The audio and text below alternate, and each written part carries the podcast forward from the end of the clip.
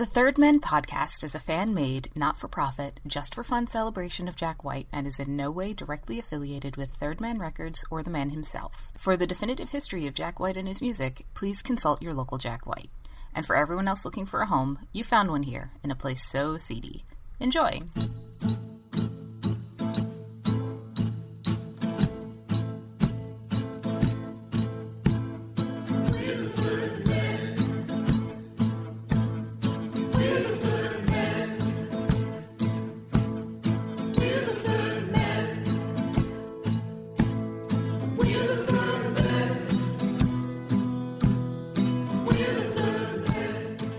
Welcome to the Third Men podcast. This is a Jack White history podcast, and uh, we go over Jack White films and albums and television shows, all that good stuff. And uh, I am your co host, Paul Kaminsky. Hello, and I'm your other co-host, Carl. Oh, Carl. Howdy do, Paul. Oh, howdy do. Are we doing howdy do these days? That's nice. How's things going on the turkey farm? Hold on, I know you have to take a sip of that sweet tea you've got there over there. You, you love Oh. sweet tea, don't you, Carl? It's not sweet tea, it's ground up turkeys, Uh, now, crushed and powdered and b- b- boiled. Nothing finer than just a fine, sweet turkey beverage. so you've got, you've taken.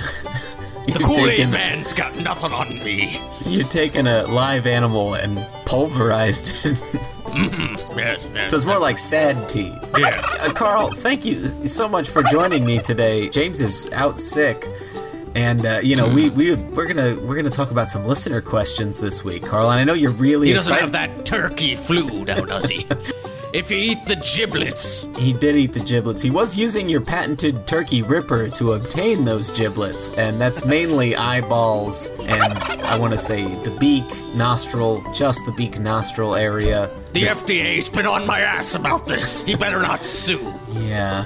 Well, uh, Carl, are you uh, are you excited about about joining us on the show here? So you've only ever had sort of guest spots. This is your first time ever kind of uh, you know joining us live, and I'm wondering just what you're feeling. Are you nervous? Are you excited? Or Maybe a little hurt, being as this is the first time you've ever asked for me to be on the show. oh, I see. I, I've heard, I've heard tell most people enjoy the Carl Butterball voice. Wow. Well, they don't. Well, Carl, you're not going to believe this. I already don't believe it. Now, while you take that comically large sip of pulverized turkey tea, I'm actually getting a text message from James, and it sounds like he's he's feeling better, and he he actually you're not needed anymore. Not needed. Yeah, Oh, I'm gonna have I'll to. tell you what's needed. Yeah. You need the turkey dough in this new turkey bread. You take the pulverized turkey dust Okay. and you just work it into that Well- dough. You just work You it. know- The warbles can be heard as you're working it. Yeah, you know, I mean, look, I think you got to head back to Shady Pines, uh, home for the aged, and uh, you know, Don't send me back. you can uh, continue to tell the doctors there how you believe yourself to be a turkey tycoon. Lots of people live out their whole lives. My great aunt thought she was Joan of Arc. They keep trying to convince me that I'm not Kris Kringle. and I know that. I'm Carl Butterball of the Butterball Turkey Turkey Farm. Hey, thank you. Car- I see James walking. James, J- can you can you come up here? Before I go, make sure you send all your postcards addressed to Carl Butterball because that means I'm real. Okay. Well, Maybe we didn't do something good after all. Goodbye. Oh, oh, good. Here comes James. Jesus, who was that like strange Southern gentleman who tried to hit me with his cane? James, I tell you, he's been joining this show on and off for the past three years, and I, I still have no idea. I, I For think three I, years? three years. Has it just been on my bathroom breaks? Welcome to the real introduction to the Third Men podcast. Hold on, he left a drink here. It tastes like Thanksgiving. if you couldn't tell, this is a Jack White history podcast. I'm your co-host James Kaminsky. Oh Lord, I've just been sitting here waiting for you to tire yourself out with the turkey voice. Well, James, you know, this week, even though Carl's not here, I'm still very excited because every season we get together around the old pod fire and do a listener questions episode where we hmm. answer questions about the Third Man world, the podcast, music in general, Various turkey related gentlemen. different characters that people tolerate. And this is our third. Is this our third? I feel like it's our third. It's our second official full episode. During these listener question episodes, people ask us questions. Mm-hmm. Yeah. Typically, they're listeners, and we answer them as best as we can. I know you already explained this, but I'm tired, and I'm explaining it again. Yeah, once again, we've roused James from slumber to record one of these shows. James. Yes. Yes. It's been One week since you looked at almost two full calendar years since we did a listener questions specific episode. The last time we did one of these was July 26th, 2017. Oh man, simpler times. Am I right? We had J- James. It followed the Fats Kaplan interview, and the first time we did the Horehound tour. Wow. We've already done the Horehound tour twice before we already did this episode. But James, we promise. I can't believe this intro is still going on. We promise every time you send us a listener question that we will answer it on the show. So this is that promise fulfilled. We feel good about hmm. it. I know I do, James, and I think we might have to do something else before we start doing that. Yeah. Well, Paul, this is a brand new segment that I'd like to call Well, every morning I deliver the news. Whoa, I like it. Black hat, white shoe, and a red Well, every morning I deliver the good in new. This is a segment in which we go over uh, something new in the Jack White world, specifically a new music video that has come out recently. Hey. The Raconteurs, Help Me Stranger. Paul, did you see the music video? I did. I did see this music video. It's got. Uh, let me tell you, I'm very excited for this Raconteurs album. Yeah. I really liked. Now that you're gone, and I Yep. really I like the live Sunday Driver a whole lot, and the uh, Donovan cover is quite nice. This was so. This was interesting. This was interesting. Should should I go first? Do you want to go first? What did you think of it, James? I want to hear your opinions. So I, I had set the reminder. It's the first time that they, they had this option where you could watch the premiere of the video live. It looks like Third Man is really embracing Yeah. the uh, the the internet age, as it were, with this album. They're really I noticed marketing that. it quite well. I, I noticed so- that. Yeah, uh, like uh, Boarding Yeah. House Reach star- started to do that too, Mm-hmm. and I think this is a continuation of that. You know, uh, Boarding House Reach brought us the Instagram feed. Raconteur is very active on Instagram, and yeah, so they're they're trying to stay contemporary. Third Man's trying to stay cutting edge. It's it's apparent that as as old fashioned Jack's approach has seemed in the past, he, it is clearly important to either him or his marketing team or whoever that they stay vital in the age of um, you know YouTube premieres and Instagram stories and this and that. So uh, yes, And Yeah. obviously, obviously, it's not the first time. I mean, they were on Periscope for God's sake, Yeah, which yeah. nobody remembers. Periscope. I guess that's true. Uh, yeah, and they had MySpace music premieres. Now that you mention it, yeah, they. All, I guess there always has been an attempt to embrace the current stuff. Yeah.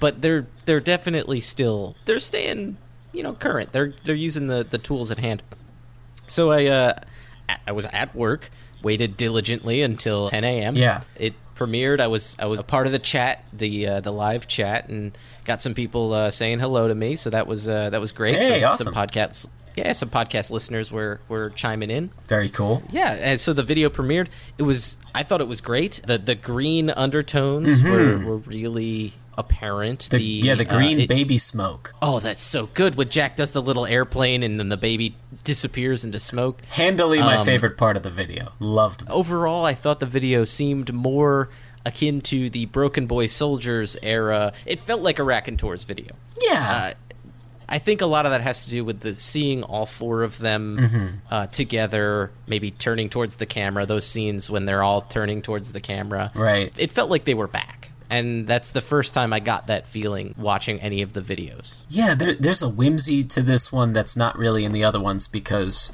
now that you're gone has that sort of slinky, sexy kind of feel with that model who's in it. And then Sunday Driver was yeah had an energy, a lot of high energy, and I think that that one had some Broken Boy Soldiers undertones to it as well. And just in terms of pure, like it, it reminded me a little of the that Steady as She Goes videos that isn't the go karts, you know, that sort of still frames moving quickly kind of style. This one, I uh, I liked the video.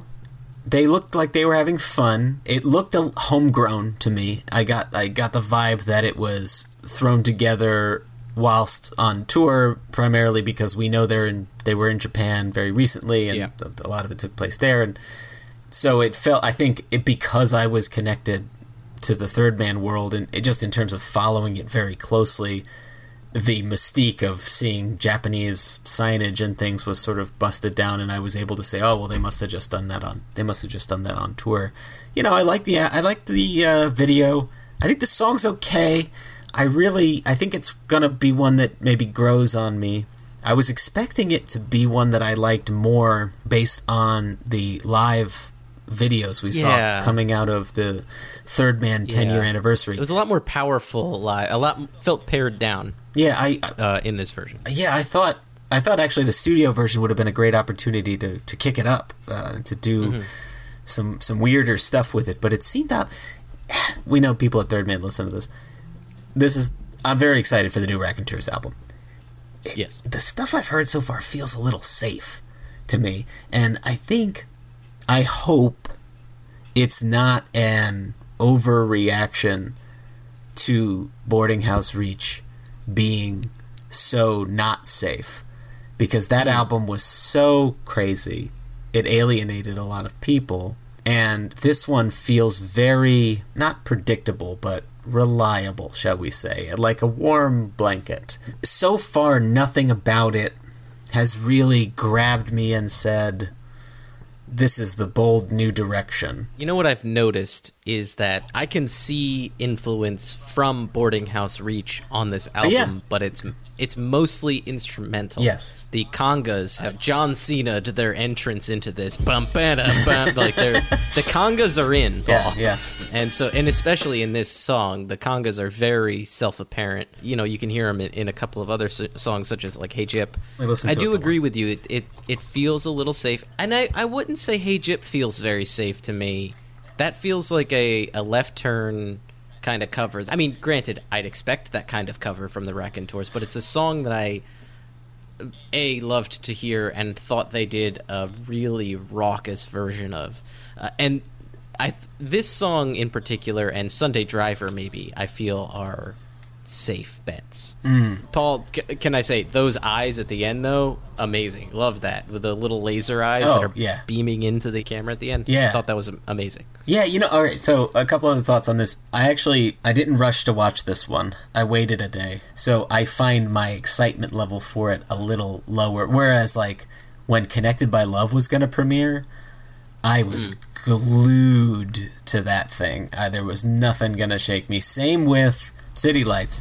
You know what? I don't mean to come across as not excited about this album. I am very excited about this album. I, I guess I'm waiting for that song that's gonna really, really, really grab me, and it hasn't happened yet. But that's okay because Ice Station Zebra was the one that really, really, really grabbed me on uh, uh, Boarding House Reach, and that was an album cut. I also am a little annoyed that I'm gonna know like over a quarter of this album before it even comes out because Yeah. it destroys the uh, the experience of like being able to just listen to the thing all the way through and not know any of it. And Yeah, I feel that. way- I mean, I feel a lot of that has to do with the lack of B sides. The, the singles that are coming out are singles with double A sides, and so we're getting more of the album than we need. So, Third Man, get some B sides. We need some B sides. gotta have those B sides. But uh, anyway, yeah. So this is a great new segment, James. I'm very excited about it. We have a poor connection on the Skype, but I'm gonna power right through it. And uh, this has been every morning uh, you deliver the news. Yeah, now I read it in a newspaper. Go ask your girlfriends and see if they know.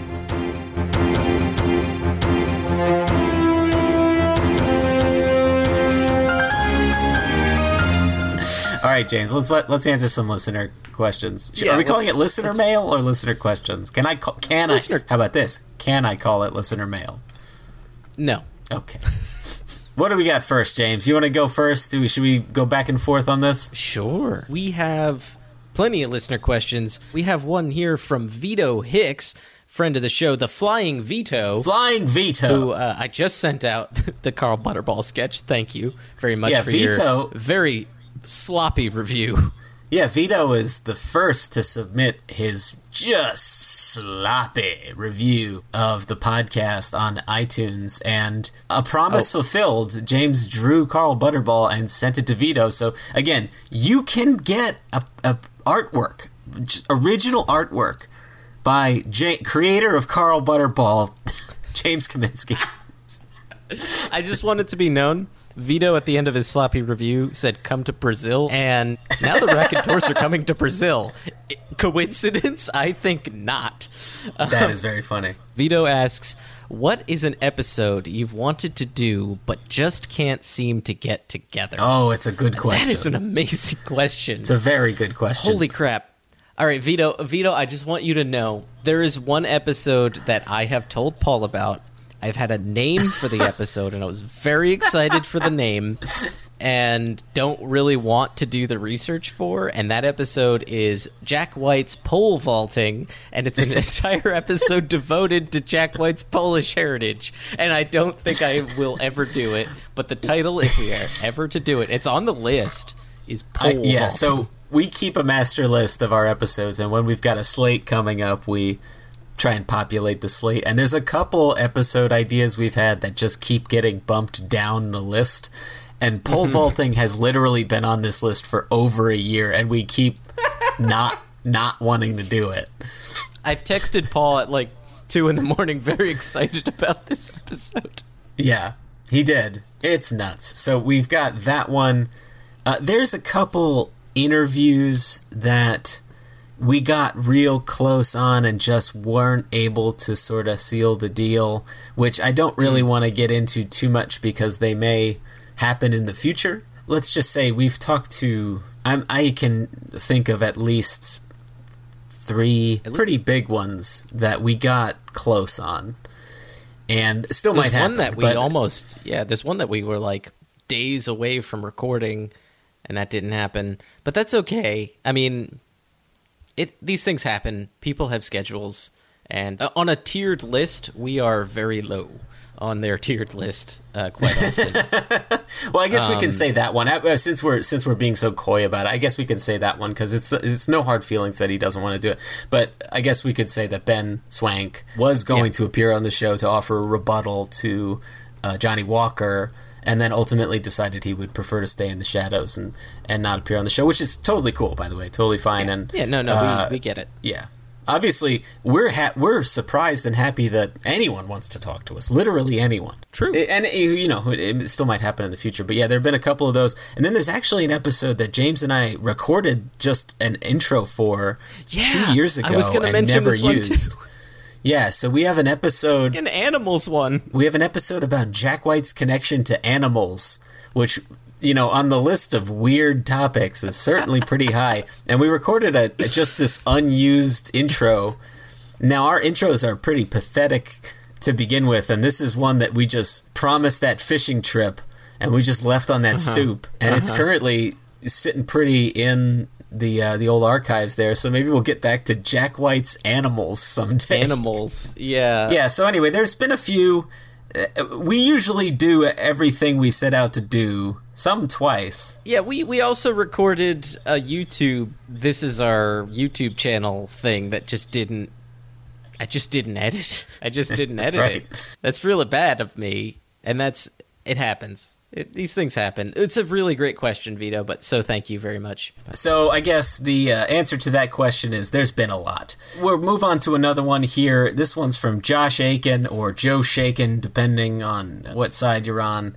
And he asks, Joe would- all over, as we've called him. That's right. And he asks, "Would you be interested in a Meg White solo project if Meg formed a supergroup?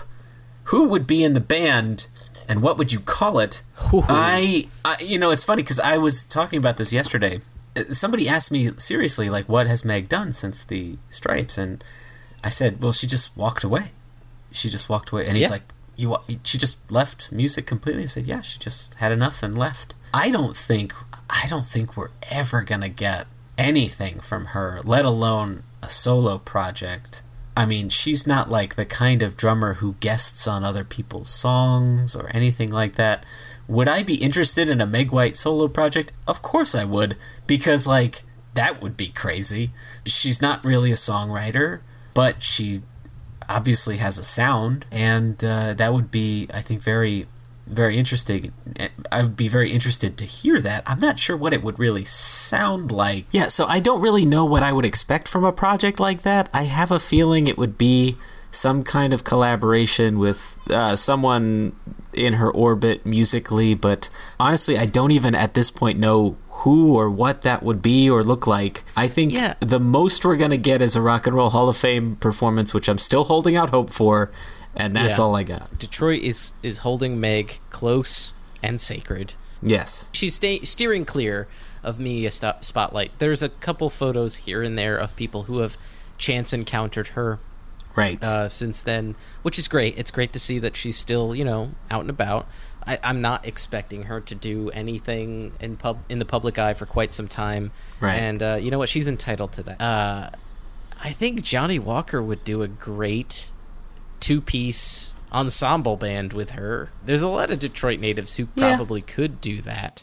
Yeah, I imagine it would. Yeah, you're right. It would be someone, someone from that neighborhood. You know, it'd be great. I think, and attainable for perhaps Co. We should lobby Co. to have her on her show on Little Steven's Underground Garage because that's a safe space, and you know Co. is going to be respectful and nice and all that stuff. So. I think James. Next time we speak to Co, we should really lobby for her to include Meg in her radio program. We can lobby like the tobacco or firearms or any of those lobbies. The safest of lobbies, the ones who everybody trusts. Right. The Holiday Inn lobby, Hobby Lobby. These are all good answers. So Paul. let's move on to another question. Uh, James, what do you say you take the next one here? So our next question comes from Callie Durga, our third person in spirit every week. I think this list of questions is so old. It's Tam Davis now. You're right. um, and she, at this point, she knows about this question, but we're going to answer it anyway. That's right. Because that's our promise to you, the listener, is if you Yeah. ask a question, whether or not we've answered it in the past, we're going to answer it again. Uh, she wants to know a little bit more about what we do for a living. Paul. Yeah. Other than be professionally embarrassed. Yeah, we should keep this brief, mind you, because I'm sure this is not top of mind for everybody. James, why don't you go into detail about your career as a rodeo clown? Yes, no, I sit in barrels. I wait for bulls to charge at me and strike me, and I learned all of this from the Conquest video. Yeah. It is mainly Um, barrel based. What I do for a living is I'm a, I'm a visual artist. I do illustration.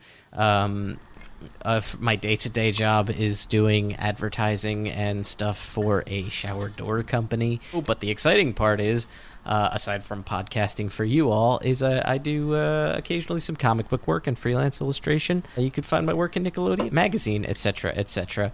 Uh, so if you want to look for that, you can. You can find it online. Just search my name. Yeah. And I work in comic books. I am out here in Los Angeles at a comic book publisher. I work on uh, story and superheroes and all that fun stuff. And I, I started uh, as a visual artist as well.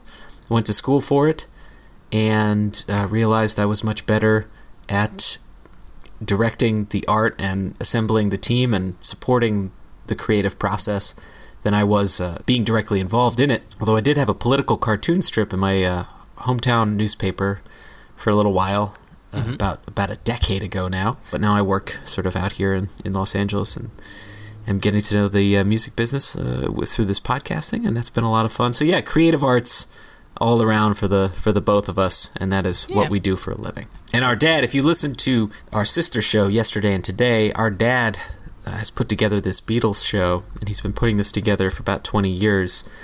And so the idea of a Kaminsky taking to the airwaves to talk about the history of a musical enterprise that he admires is actually uh, fairly consistent in our family.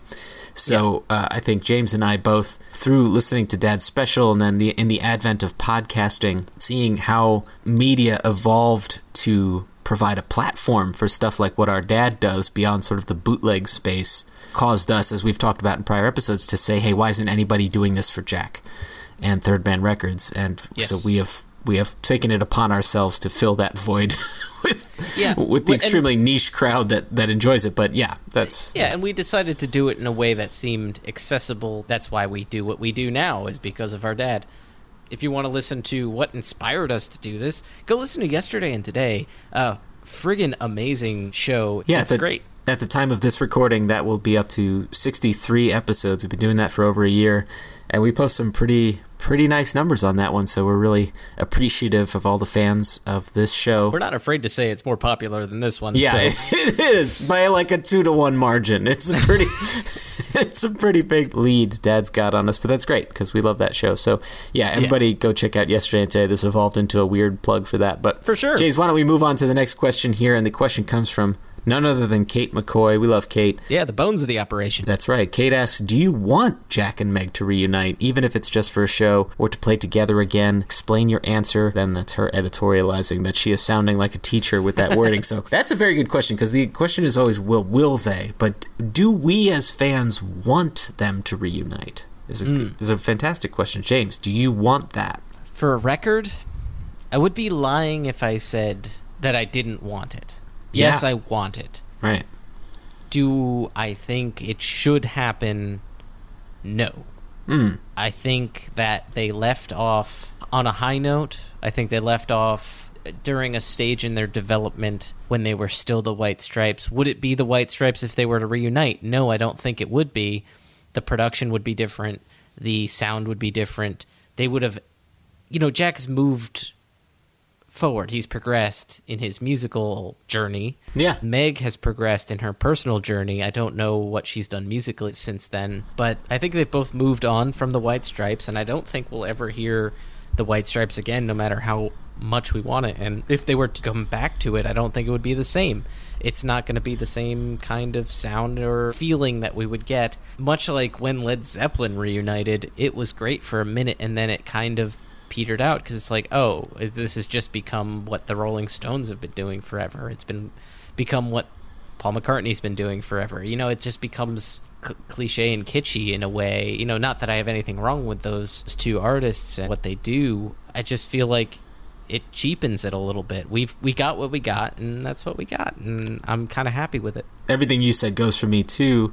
To, to build on that, friend of the show Ryan Brady's podcast, Take It Away, talked uh, described McCartney's stage show these days as more like a musical. Yeah. it's more like a traveling musical that is extremely consistent. You're going there less for like live music and more to sort of see that show for what it is. It's it's a legacy act that is acting as a legacy act. You know, since Jack has started pulling from his back catalog since the blunderbuss days, I've been very cognizant and, and wondering is that the direction we're headed already with his live shows? Are they turning into legacy shows instead of pulling from the entire catalog? They're promoting an album because when and we've talked about this on the show before, but when we used to go see Jack, it was to hear the new songs. And that has changed a lot, and that changed in 2012. And he was a young, you know, still, I mean, he still is young, but the Blunderbuss tour really did pivot hard in that direction.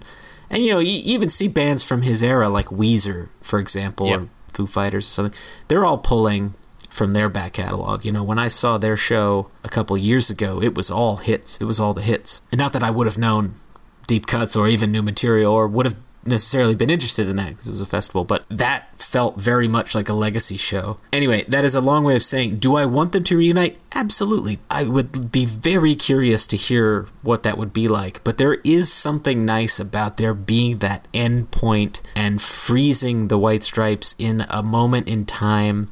For 10 years, they were what they were and it was a very interesting thing for modern music. And now it's done, and we can mine it, and you can still get your fix with Jack projects moving forward. The Vault has made sure of that for sure. well, not only that, but the new material too. I think that fills that hole that's been missing since then. And, and actually, Jack was super smart, and I don't know if this was planned on his part because the narrative he purports would suggest otherwise. But if his intention with bands like the Raconteurs and the Dead Weather was to say, hey, I don't know how long Meg can do this. I need other creative outlets and I need to diversify. Then mission accomplished. And, you know, he did the very smart thing in doing it before that band broke up, before the White Stripes broke Yeah. up. So there was already built in other stuff he could do. The thing about Jack is that when the Dead Weather came out, he didn't do White Stripe stuff. He didn't do Raconteur stuff. He did Dead Weather stuff. So the first tour of Dead Weather was like, all right, so we're hearing this one album. And Yeah. when the Raconteurs came out, we didn't hear White Stripe stuff. We just heard Raconteur stuff. Mm-hmm. He was very smart in making sure that that is what we hear. With the Jack White solo, it makes sense to a degree. Right. That seems more like the Paul McCartney traveling musical, if you will. The Beatles, when they broke up, and I'm not, I'm not comparing the two directly. They're obviously two different bands and two different kinds of fans and, and mediums and stuff like that. But when the Beatles broke up, they didn't get back together, and that is one of the reasons why we still talk about the Beatles to this day. Right. Is because we didn't get that. There's mystery, and the White Stripes are all about the mystery. They're all about the curiosity. They're all about wanting more, and we want more. But if we get more, is that in line with what the White Stripes are about? And I don't think it is. Yeah. So I guess it's the question is the answer is twofold, at least on my end. Do I want it? Yes. Should I want it? No. I agree with you 100%, Paul, and I think a lot of our listeners would as well. Let's say we get to the next question. Let's do it. We got a lot to get to here. Yeah, we got another one from Josh Aiken, the uh, Joe Shaken all over. He asks, "What vinyl record have you guys been seeking out the longest?" Oh, I so I know my answer to this. It's not a Stripes record. uh, it's it's funny because I I have a big third man collection right now, or at least bigger than it was when you know when we started this show. My record collection exploded, and I got a mm-hmm. lot of material. And and I like to seek out artists that we've talked to on the show and find 45s by them. And you know, there's a couple artists where I know if I if I'm digging through a box at Amoeba or wherever I am, I'm always going to pick up stuff from. That's forgive me, fans. Olivia Jean. If I find anything by the Black Belles or anything like that, I always pick it up every single time. Margo Price, but you know, even some of the some of the Jack projects, I don't necessarily feel the need to compulsively collect. Partly because I'm so familiar with that material, I've had it around so long that the collectible purpose of it is fulfilled for me by having the material and knowing it like the back of my hand whereas a b-side of the black belles i just you know i honestly probably haven't heard so that said third man aside the album i've been looking for the longest and i can't find it for anything less than a hundred bucks so i'm not gonna buy it is an album by the Fiery Furnaces called EP. And it's this weird record because it's called EP, mm-hmm. but it's an album, but it's also a collection of B sides and singles. So hmm. it's neither an EP, an album, or a best of, but it's kind of all three. And it's really weird. And it was a. Li- they, the bottom line is uh, they, they put out this album called Blueberry Boat, and everybody. rock critics thought it was the greatest thing since sliced bread and nobody bought it because it's this weird heady strange album so the fiery furnaces as like a what you call like a, a snarky move gathered together a bunch of commercial sounding material for their singles and slapped it all together and put it out as an album called ep and all the rock critics were like all right a-hole you didn't like blueberry boat well here's this commercial sounding thing suck it fanboy the the beauty of it is it actually wound up being a great collection of songs. So anyway, really that came out in 2005, I think. 2005 is a weird time for vinyl because it's hmm. before the vinyl resurgence, but hipster bands are still putting out vinyl. But when you look for vinyl from that 2005 area, aside from Jack, who keeps everything in circulation, it's so hard to find. Yeah. And unless they are attached to a label that is keeping it coming, you're kind of screwed. So anyway, the long and short of it is you can't find this album EP for anything less than 100 bucks and it makes me very sad. I'm a sad sad boy. James, what about you? I sympathize with that. I have a similar situation. If I was to do a non third man vinyl, the Beck Guero or Odelay album, those are both like albums I would love to own, but because of the era they were in, the vinyl wasn't being pressed often, and the ones that were are very sought after and hard to find. You're talking overall- original releases? Yes. Okay. Yes. That is very third- surprising to me. Wow. uh, another non third man thing uh, that I've been seeking out, but I haven't really put a lot of time or money into the Weird Al Squeeze Box box set of all his albums on vinyl. That Yes. would be amazing to get. It's not my my the top of list, and I'm not willing to to throw the money at it quite yet. But I've been in a real Weird Al kick lately, um, and I would love to get that. I listened to the whole the whole Bad Hair Day album for like three days straight. It was great. Wow, awesome. third third man specific what you doing on vinyl Okay. uh, by the go is top of list. I would love to get what you doing on vinyl. It's so hard to come by for me personally. Uh, you can get it on cd pretty cheap. Vinyl comes a little harder. It's it's always a little more money than i'm willing to spend. And then if i was to go actually third man like put out by third man uh, live in mississippi the vault that they put out where they're live in mississippi that's that's high up there for me Uh, well, very good choices there, James. I have one that's sort of third man adjacent, and I think the only way it's available is via test pressing or limited run pressing, and I think they might have only been European. The Test Your Love Buffalo Clover album Ooh, on vinyl. I have the Ruse. That one you we found when we were doing our Margo Price Yeah. episode from Yeah, yeah, the website of the label that used to carry Buffalo Clover. But that's what we were trying to press Ben Blackwell on to to get him to have you know try and have Third Man absorb those Buffalo Clover albums because they're really good. And I think it's called Test Your Love. It's a fabulous album, really good. Brittany Howard's all over it from Alabama Shakes, and it's the last one they put out before they broke up. And the only vinyl version I found of it was like a test pressing or something out of the UK. So would love to get my hands on that. Uh, Paul, let's say we uh, we go to our next question. Let's do it. So next one here is uh, again from Kate McCoy. She asks, "What's our favorite collectible? I assume third man collectible that you own or wish you owned." Ooh, that's a good one. Paul, what do you got? Well, collectible wise, I don't really have a lot of needs in that department. I think my favorite, although I don't have a good place for it, is the Jack White flag that came with the live Boarding House Reach vault. I do have that. I, as I mentioned on the show, had it hung up in my cubicle at work, and as I also pointed out on the show, it was comically large, and I think people thought I was trying to form an alt right cult. so I definitely Yeah. was asked about it by all of my bosses, and definitely took it down. And I don't know really what to do with it other than to love it. And right now, it's sort of folded up on the shelf, but. I uh, I do love that. I love that Third Man made that, and once I have a use for that thing, I'm gotta tell you, I'm gonna use the hell out of it. What about you, James? Favorite one that I own currently? That's tough. I collectible is a weird term. I have a lot of signed things, Paul, that you got me. Uh, Well, so that- sign stuff, yeah, that's different. that I yeah. cherish. Okay. Like that stuff I cherish. Yeah. And that's uh, only recently have I been able to display it, and it is now on the wall, uh, and I'm very excited. And it is like one of the first things you see when you walk into my house now. uh, is you can see a picture of me and Lillie Mae that's signed, and uh, you can see a picture of Pokey LaFarge that's signed. And he's, Paul's got me some really exciting things. A thing from Jim Diamond that says I don't recommend listening to this album and it's the album and it's so good. It's so good.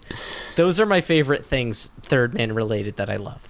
Collectible is tough. I like the Lego set that Paul also got me. Paul gets me the best things, can I just say?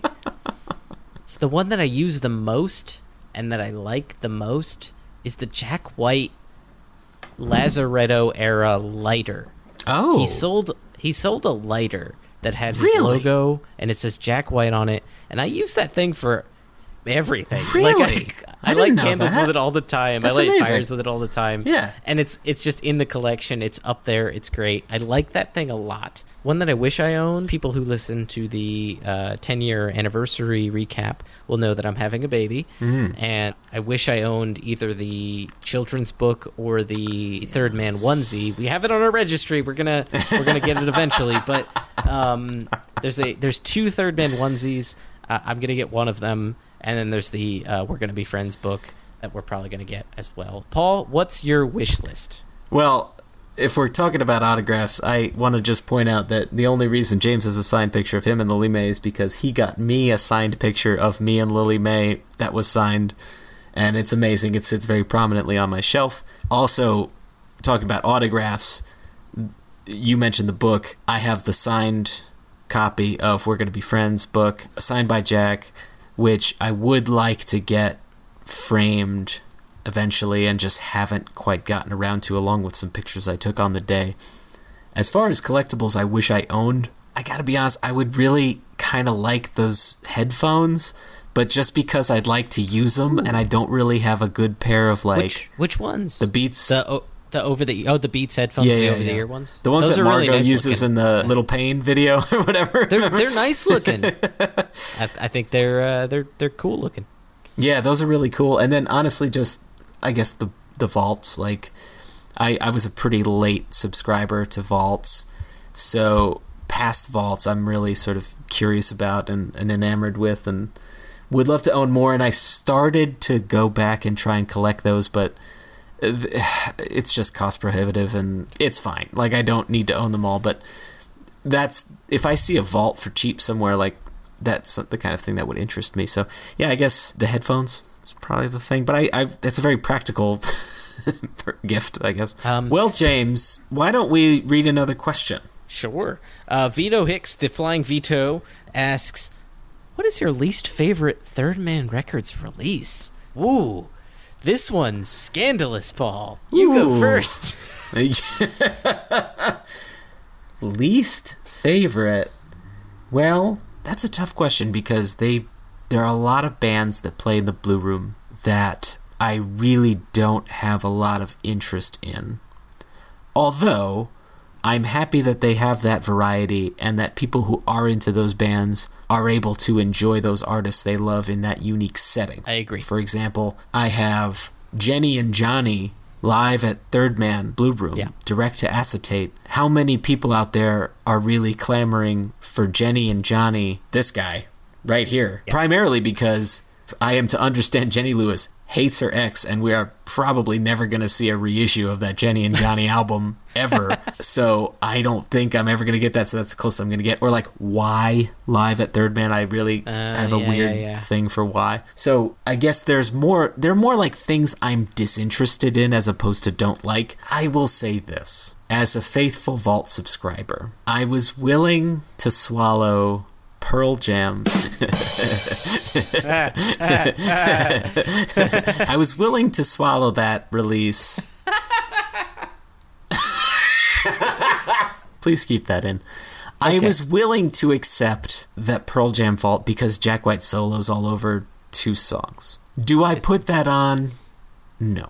Then we got Trout Mask Replica, and then I was like, okay, well, this is like Jack recommending me an old album that I don't really know, and the package was really cool, and I really loved the tote bag, and okay, all right, I'll listen to Trout Mask Replica's wacky thing. Sleep, for me personally, hmm. was kind of a step too far. They're an esoteric. they're- Third Man is kind of niche, right? Sleep is extremely niche. Now, I just so happen to work with somebody who just joined the company who is a sleep super fan Yeah. and subscribe to the Third Man Vault specifically to get the sleep box. oh, nice. Yeah. So clearly it's for somebody. But I would say that for a Vault subscription item, I don't know if that's fair to ask Jack fans to do that. I know you can unsubscribe and then resubscribe and all that. I, I know it's totally voluntary and I could have done it. But if I had to go with like a, ugh, okay, all right, kind of release. For me personally, it was sleep just because I'm not super into it. By the way, my daughter, as it turns out, super into stoner doom metal because I had that thing oh, on and she was like grooving to that thing.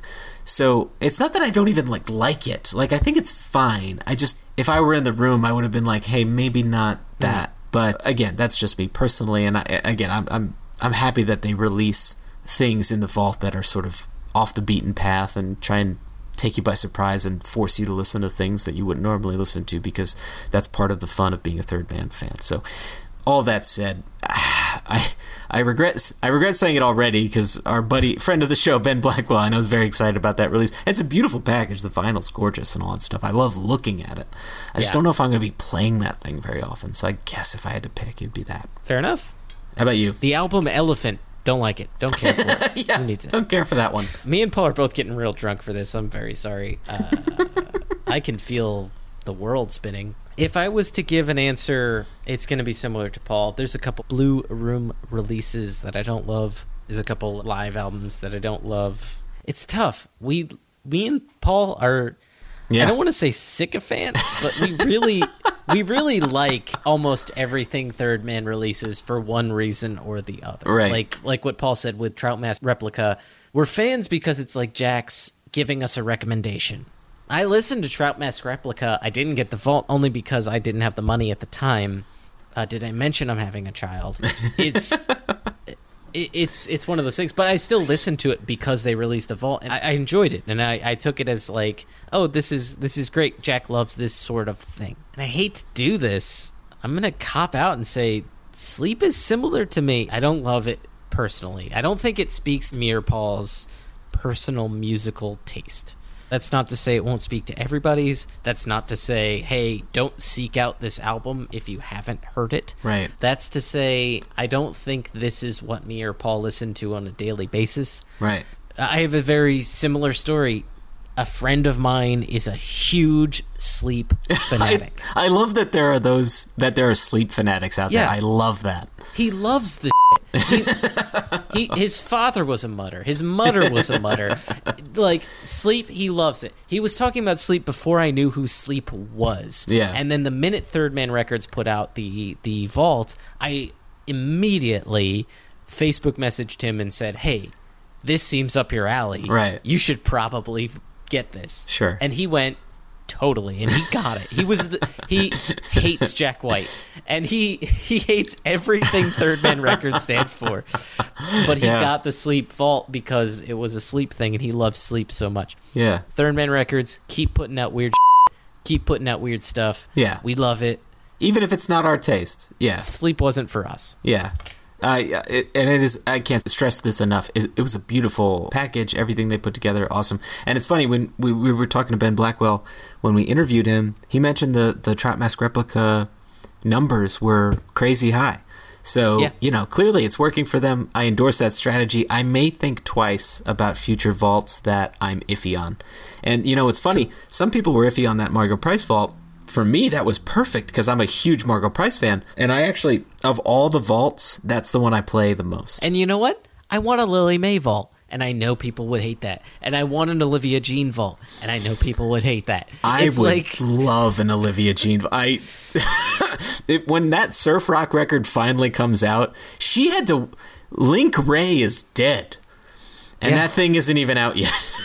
She is going to pass on the legacy of Link Wray.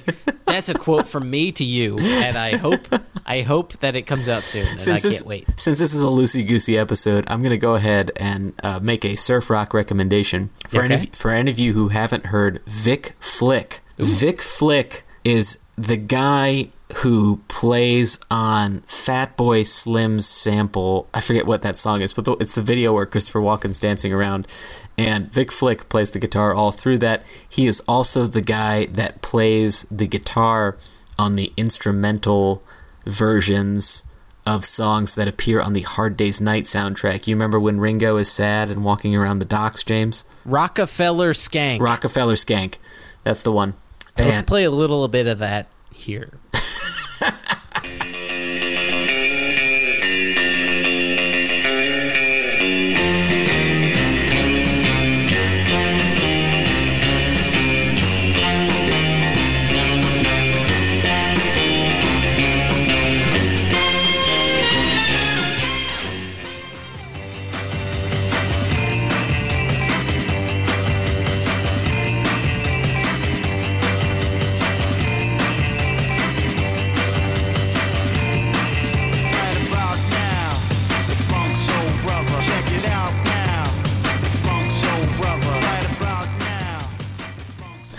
So anyway, that's Vic Flick, and he also did all the instrumentals for the Hard Days Night. Everybody, check out Vic Flick. All right, James, we're going to move on to another question here. Let's say this one comes from Brennan Smith, and he asks, "This might be a whole episode or whole podcast idea.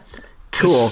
But I'm interested in tracing the relationship between Carl Butterball and Jack how Jack was influenced, inspired by Carl's work, etc. James, what is uh, Jack's connection to Carl Butterball? Should we call Carl back in here for that? Hello. My connection is that Carl Butterball loves turkeys, and Jack White also loves turkey. No, there's no connection, really. Carl Butterball is just is just Futurama's Nixon interpretation uh, put into a turkey farmer. There's really no reason he should be here, and the I don't even remember the origins of him aside from it was in a Thanksgiving episode. Yeah, All right, a Paul, please Thanksgiving regale episode. us with the with the origins of Mr. Butterball. I don't know if I can tell you any more than it was a. It, I think it was our first Thanksgiving episode. We started Yeah. talking about the Butterball family or something. But yeah, so Yeah, okay. Well, that one was kind oh, of oh, it- oh, oh, oh! I do remember. It was that we were talking about the Third Man Records Turkey Drive, and that Carl, it, you could like win stuff, and Carl Butterball wanted to win the Turkey Yes. Drive so badly that he broke into Jack White's office and like dumped turkeys or something. Yeah, I think we might have to do a best of Carl Butterball episode. James, we have a we have a few more here, so let's move on to the next question. We have this one comes from Twitter. David R. Condick asks, "Who would you love for Jack to collaborate with the most that he hasn't had a chance to with yet?" You want to take that one? Who would you like? Collaboration. I think we've talked about this on the show. That's a good question. He's collaborated with most people I like, and that's kind of the problem. Uh, I would be interested to hear a a Robert Plant collaboration that was more than like a live duet. Sure, yeah. I, I'd be interested in hearing maybe a record there. I would love to hear Jack and St. Vincent collaborate. I think they would do Yeah. amazing work together. I I think either both of us are in agreement that we would love to hear a Jack and McCartney or Ringo collaboration that's official, Yeah. Yeah, or at the know, very least, yeah. uh, a Blue Room single for Ringo. he deserves it. He loves Nashville. Come on, Ringo, get on it. Yeah, that would be fun. There's already seeds planted for Jenny Lewis, as we mentioned. That would be fun, but I don't know why they would collaborate. I could see him maybe guesting on an album of hers or something like that. But here's here's an off the beaten path one. I would love to hear a record of him and Olivia because Well, isn't he on the original album? he's all over Bathtub Love Killings, and that's fine. But what I would love to hear is actually one that they did together because she's a great songwriter and a great musician. I think the two of them could do some real damage on a record. I would love to hear that. Okay. Yeah. Uh, Paul, I agree with you. Let's move on to the next question. Vito Hicks asks Will we ever get a Jack interview? Have you tried to get one? Why don't I go ahead and field this one? Okay. Why don't we say there have been discussions? Yes. We have uh, heard back. Yes. Why don't we say probably not in the near future? Yeah. Short term, not yet. but we feel optimistic that uh, something could evolve in the future, and there have been discussions. Yes. The answer in the short term is no. The answer in the long term is maybe. And uh, you know, it's it's not out of the question and they've taken notice to us. I don't think it's far fetched to say that Third Man Records recognizes us being a thing. And I think it's also safe to say that Jack is very busy at the moment. Uh, yeah, he's on an album cycle. He's touring. Oh, there's a lot of stuff going on. Yes, we have tried, and you'll have to wait and see. Yes. Uh, we have another question here from Josh Aiken or Joe Shaken who asks, "Are you ever going to do an LJ Origins episode?" And that was seconded by Tam Davis. So Yes. yes, we would love to do one. We are thinking about that. That may have taken the place of James's weird Polish heritage episode he's dying to do. So we're going Yeah. to uh, we're going to see about that. And then we have one last question here from Stucat on Twitter. and he asks, "Where are album CD sales reported you were able to quote total sales of Sea of Cowards, etc. All right, Paul, so where do you get that information? well, Look, whatever the failing New York Times posts, we don't believe that. Our we we see numbers that are incredible. They're giant, uh, most attended numbers that we've ever seen in our lives. It's funny. So I, I learned a couple things about it. There's a what I learned most fascinatingly is that you can report album sales nowadays based on if enough tracks from a record are downloaded and I don't know if it's by the same person. I think it is. Then you can report the album having been downloaded, which is interesting. This is via the Nielsen rating system, Nielsen.com. They have a page here about music sales measurement, and it says In addition to monitoring radio airplays, online streaming, and music consumer behavior, Nielsen is the authority in tracking what people are buying, both in store and digitally. They compile data from 39,000 retail outlets globally to help record to help record labels, publishers, artists, and artist management and performance rights organizations understand what albums, singles, and music videos people are buying. On a weekly basis, they collect something called point of sale data in uh, 19 countries. So they basically prioritize the top music buying countries, and that's not counting truck stops in Indonesia where they are purchasing copies of Get Behind Me Satan on cassette tape, James Ah, yes. they they compile them that way, and then for they say for over two decades, their sales tools have been a trusted and vital resource, and yada yada yada. And then they go ahead and gloat about themselves here. But it was interesting. They, there's also something called Sound Scan and Buzz Angle that helps track some of the reporting, and it says physical products, digital albums, and maxi singles require a UPC to be reported as sales. Digital singles can only be re- reported by something called ISRC and basically these codes are tracked and so whenever somebody purchases one or more of the digital uh, that gets bounced back to soundscan. This is via something called indiehitmaker.com so i guess it's people trying to track these things on their own. And then online uh, reporting deadlines vary. So you could get kind of a fluctuation in ch- in chart uh, positioning in terms of what is sold when. In the comic business it's it's based on the month.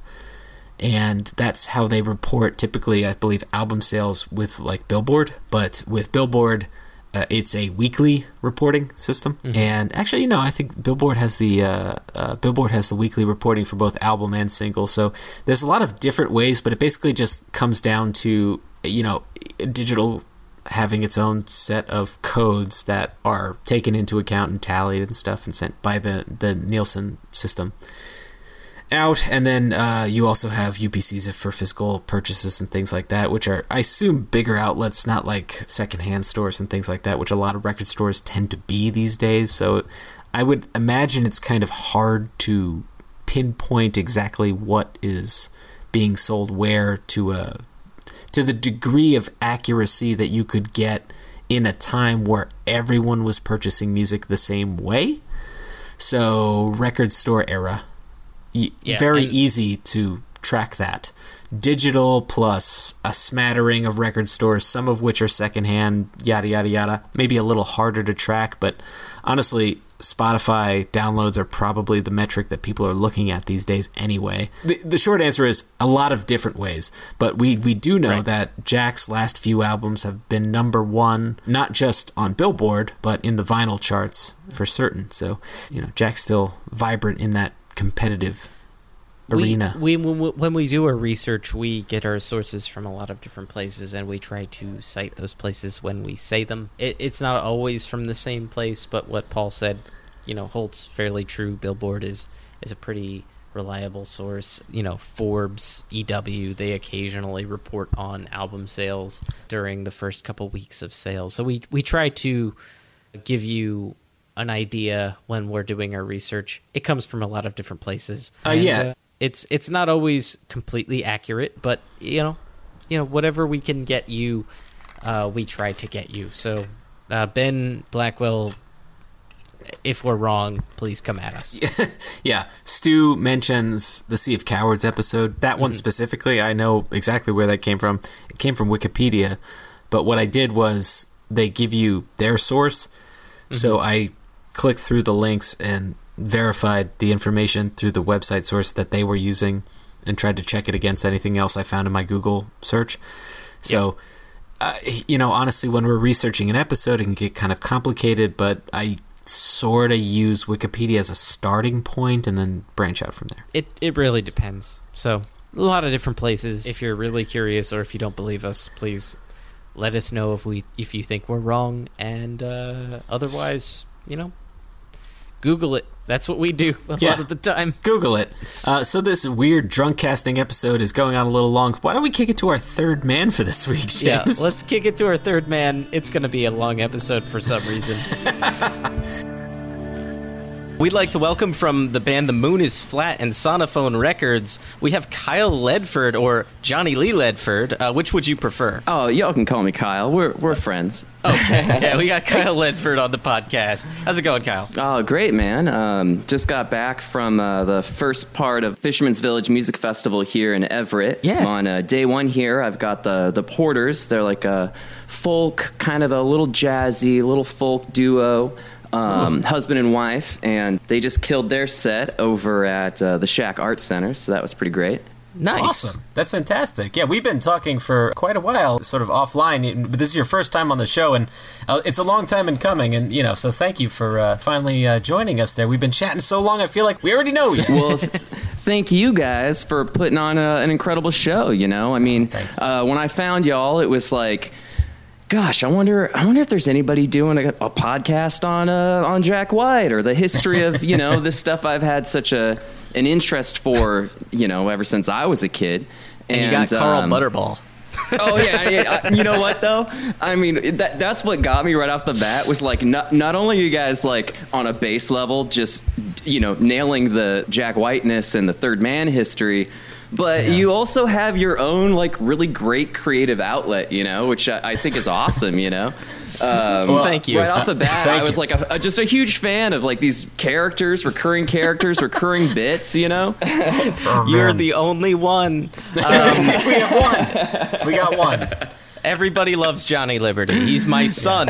Um, thank you so much. For the record, we need to put you in the. Uh, we need to give you a nickname to, to get you in the shoutouts thing. So we're gonna have to. Oh, gosh. Do you, do you have a nickname of choice? Oh no, no, y- y'all gonna have to work on that. Uh, Okay. James, right. James, we'll, James, we'll workshop it in post. And uh, yeah. we we will insert that uh. nickname in a weird spot in this episode. That I can promise you um, right now. all of my nicknames y'all would have to bleep. So no, I'm just kidding. All fair, you did tell us it was. yeah, so you're here with us. Uh, we're we're doing a, a listener questions episode, uh, so we were going to ask, uh, you know, a, one or two. But while we got you here, you have quite the, the history with uh, with with records and bands and stuff. Uh, you're you're in, in a band called The Moon Is Flat, and you just recorded a new single, which is great, by the way. Oh, Um, that's so cool. You guys just started. That's great. yeah, yeah, yeah. Uh, it's it's really really haunting. Uh, do you want to tell us a little bit about your band? Yeah, so the, the Moon is Flat is um, the creative vision of a guy named Kirk Rutherford, and I supported him when I first launched Sonophone Records five years ago in a band called Shark the Herald. And I've just, from the moment I met that guy, I knew no matter what, as as far as this goes, you know, as long as you're in the game, as long as you're making music and being creative, I'm gonna be here to support you. And over time, that uh, went from me managing and producing Shark the Herald to that transforming into Moon is Flat. And about two years ago is when I first joined the group. And it was the first step for me in going from helping an artist achieve a creative vision to then becoming part of that directly myself. Um, Right. With an artist that wasn't my own songs, you know, to kind of just kind of get in and be a background player, you know? Yeah. that can be a weird transition. You know, I think, uh, you know, I, I've wrestled with that before too. You know, I, I've fallen into a support role as well. And then when it comes to my own creative stuff, I, I find it to be, there's, it's a two sides of the brain kind of thing, you know, and you want to be your own support system, but you really do need someone with perspective on the outside. So was that transition for you awkward or was it a natural thing? For me, it was incredibly enriching. Um, That's uh, great. As as an artist, you know, kind of taking a cue from one of my heroes, Jack White, was like I'd always been known as a guitarist, kind of in, in the underground scene out here. And for me, I really wanted to expand and broaden my horizons in some of the other instruments that I played. And with The Moon is Flat, I got this ability to really express myself on the synthesizer and uh, playing keys, and to to be able to present myself in a live situation different than I ever had before. When you're Yeah. that center cat, you know. Mm-hmm. Sure. And so for me, it was like getting to dive into that allowed me to expand my musical horizons and then enrich my own personal musical talents because then I can come back and reframe my own perspective on, on what I would create based upon these experiences playing with other people. And uh, Yeah. Moon is Flat was really what like bridged me into that. And now when I produce artists um, like Killensworth, Go Away Son, uh, those records, I, I, I perform on a lot of different instruments all, Sure. all over those records. Moon is Flat is really what helped me kind of bridge that and, and get to that level of comfort to, to understand that I, I have things that I can contribute to these uh, other artistic expressions aside from just uh, directing or or editing and, and recording and shaping the you know their vision to, to really help be a, a player in in creating the sound as well.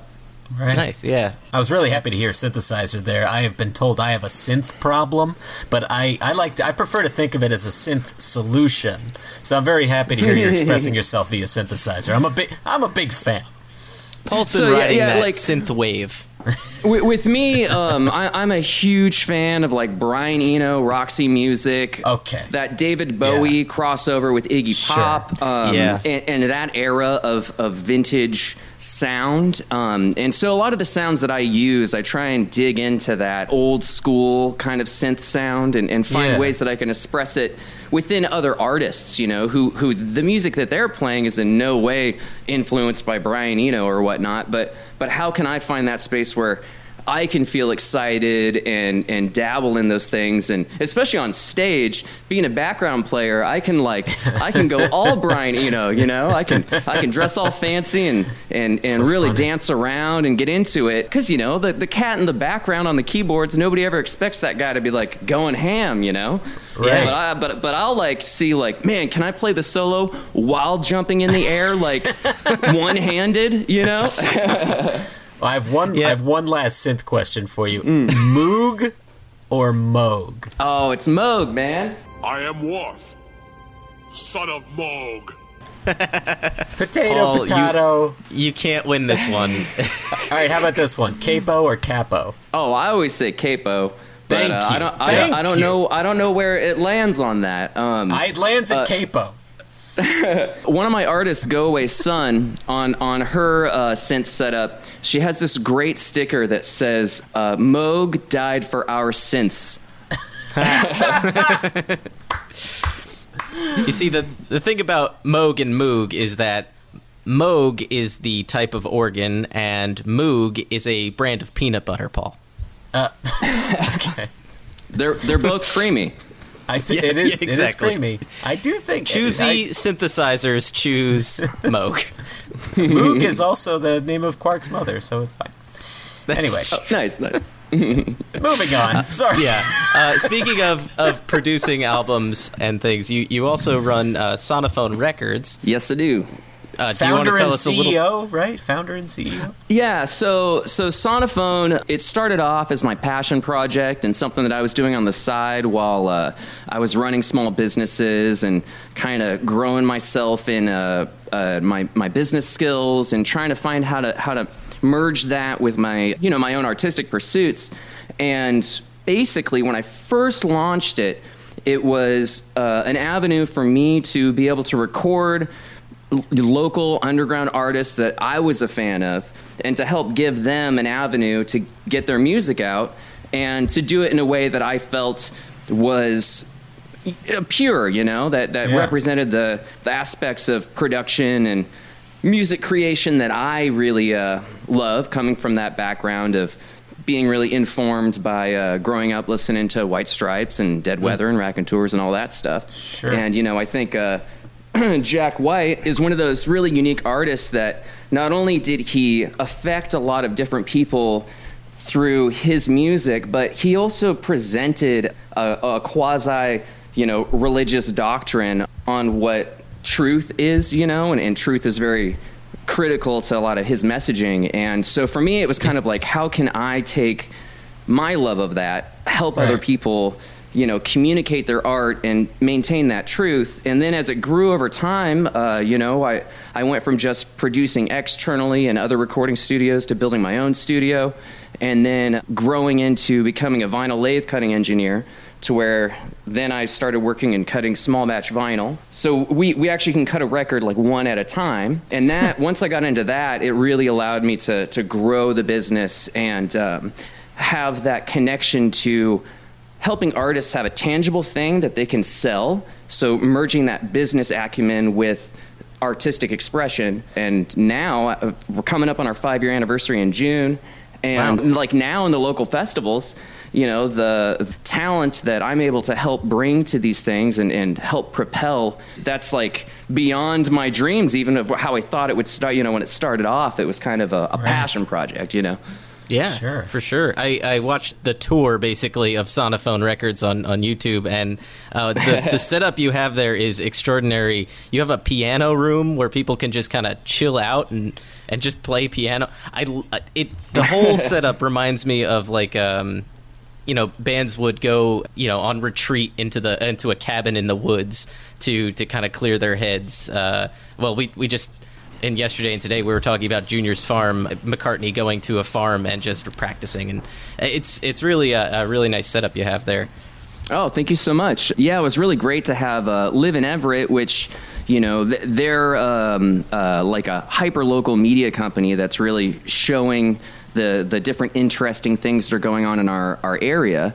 And for them to come in here and give me a, a bit of a spotlight and to communicate visually what we're doing was really, really great. And anybody wants to check that out, you can find it out on YouTube and whatnot. But as you were saying, that kind of old school notion of having a retreat and having this space, for me, I, I really try and make it so that when you walk in the door, you do feel transported through time and that virtually everything that you engage in is coming from a historic perspective. It's you know vintage analog gear. It's uh, you know everything that is modern is encased within uh, an old school feel. So so you really are kind of mentally taken to another space to where it, if we are using digital tools that that almost be- becomes so out of mind because everything that is so present takes you to that place. And I think that's really important, you know, um, and to have different spaces where people can flesh out their expression before you just hit record, especially if you put the pressure on them that like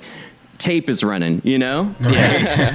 Which is something for that, sure. that people kind of forget, like, you know, having that little bit of like a pressure on you that there is uh, only so much that you can do, that there is an end point to this, that we can't just sit here forever. And so when you work through those different things, having a having a piano parlor where an artist can can flesh out their ideas before they go to go hit record down in the studio, you know, and yeah, so that's I, really I'm really thankful and glad that that you kind of picked up on that vibe. It, it's a it's a great setup. Uh, I love what you're doing. You have a whole direct to acetate section there, which I, I have to ask what inspired you to invest in that kind of equipment, like to, to go direct to acetate like that. And I, I have to imagine that Third Man Records may not have been far from your mind. Oh yeah, no, I mean Third Man Records was definitely at the forefront of of seeing that that is a reality. That that just to know that that could happen, that that really opened a door in my mind to to want to engage and know more about what is that process? Who does that? How do you get a machine? How do you even get into the world of understanding how these things happen? And um, and it turns out that that world is actually very difficult to get into, and it's uh, Yeah. it took me years of studying and understanding before I could even get a machine.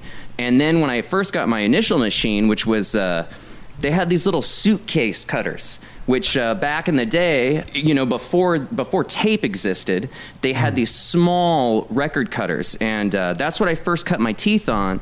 And being able to produce records on that small and that simple of a machine paired with an Ampex 350, which is uh, the same machine that Sun Studios produced everything on. That's really where I got my start, and that allowed me to get the attention of some of the bigger names in that vinyl cutting, acetate lathe engineering world, which uh, is kind of brought me to where I am now. So this the the direct to acetate the the suitcase one specifically. What kind of era are we talking? Did you buy this used or was this a, a fresh made product? Or because I'm thinking the way you're describing it sounds similar to what like Paramount did when they would take it on the road to record blues singers in the 30s and 40s. It's exactly that that type of machine. Huh. Yeah. Okay. So it, it would have been um, my initial machine was a, a K10, which I believe was from 1954. So you're you know you're talking early 50s, kind of rolling off of that 1940s technology. Um, and what I cut on now is a Presto 8 that is uh, you know a big console, which is similar to what they would have cut a master on, you know, back in the day. But all of these tools and all of the equipment that exists, they're all still based off of the exact same machines. There, there is no brand new vinyl lathe cutting machine. Um, even the new pressing plants, they're sourcing their master acetates from vinyl master engineers who are cutting on primarily equipment from the you know 40s through the 70s and Yeah. and when you look at that peak of the 1970s those machines were upgraded machines that had been around already for 15 20 years sometimes so so it's, it's such an interesting world that that in every element of it it's built upon a legacy and a history of recording you know Yeah. I think my only uh, like uh, point of reference for some of that stuff was watching American Epic and kind of looking at that extremely old technology and Jack working that stuff there. Can you tell me a little? Because I'm super fuzzy on you know you see direct acetate all the time on those live at Third Man releases and stuff. Uh, uh, assuming I have the intellect of a child when it comes to all of that, what sonically is it offering that another, uh, perhaps more modern style of recording can't give you, or or is it more of a frame of mind kind of thing? Can you illuminate some of that? You know, there, there's many spectrums. There, Yeah. There's many spectrums to it. So, so first of all, on a base level, the sound goes into a microphone. That microphone carries that sound through a cable, which then mm-hmm. goes into a machine, and that sound is translated to a vibration within a cutting head. And that sound vibration is the same wave that was going through the air.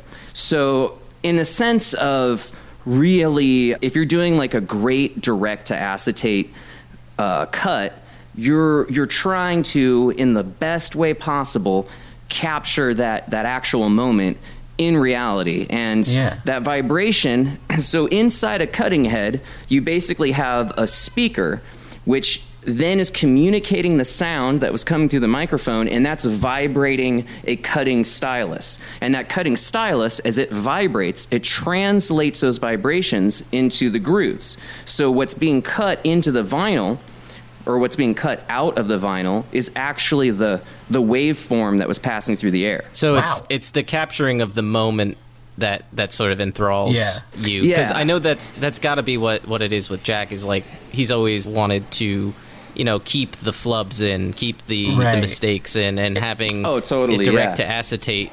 It doesn't allow for retakes. It doesn't Yeah. allow for doing multiple sessions because you only have one session to do it.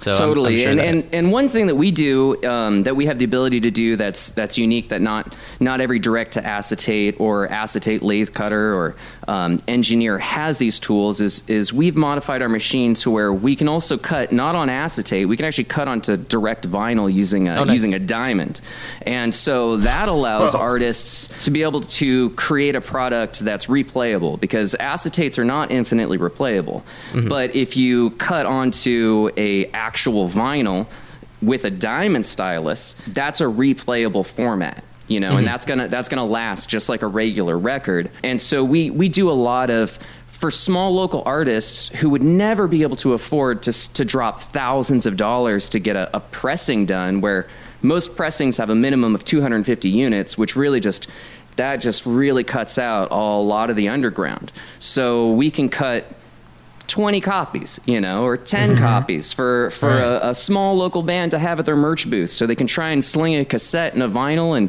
you know, make a little money without spending a, a, a fortune that they just Sure. don't have and that they're not going to make back because the music industry just isn't, you know, it isn't that Right. w- the way that it used to be, you know? Yeah, for sure. In your experience, you know, I mean, where is the money these days for, for artists in, in that regard? Well, my my big perspective on it is that the collapse of the larger music industry is actually a great thing for small artists because Sure. what it's done, if you actually think about the ease for any individual to access any level of music now, Right. it's it's so easy. Everything's there, right?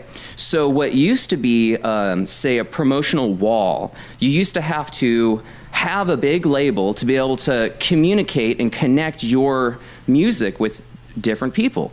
Right. That's all gone. Now that's all just free advertising, basically.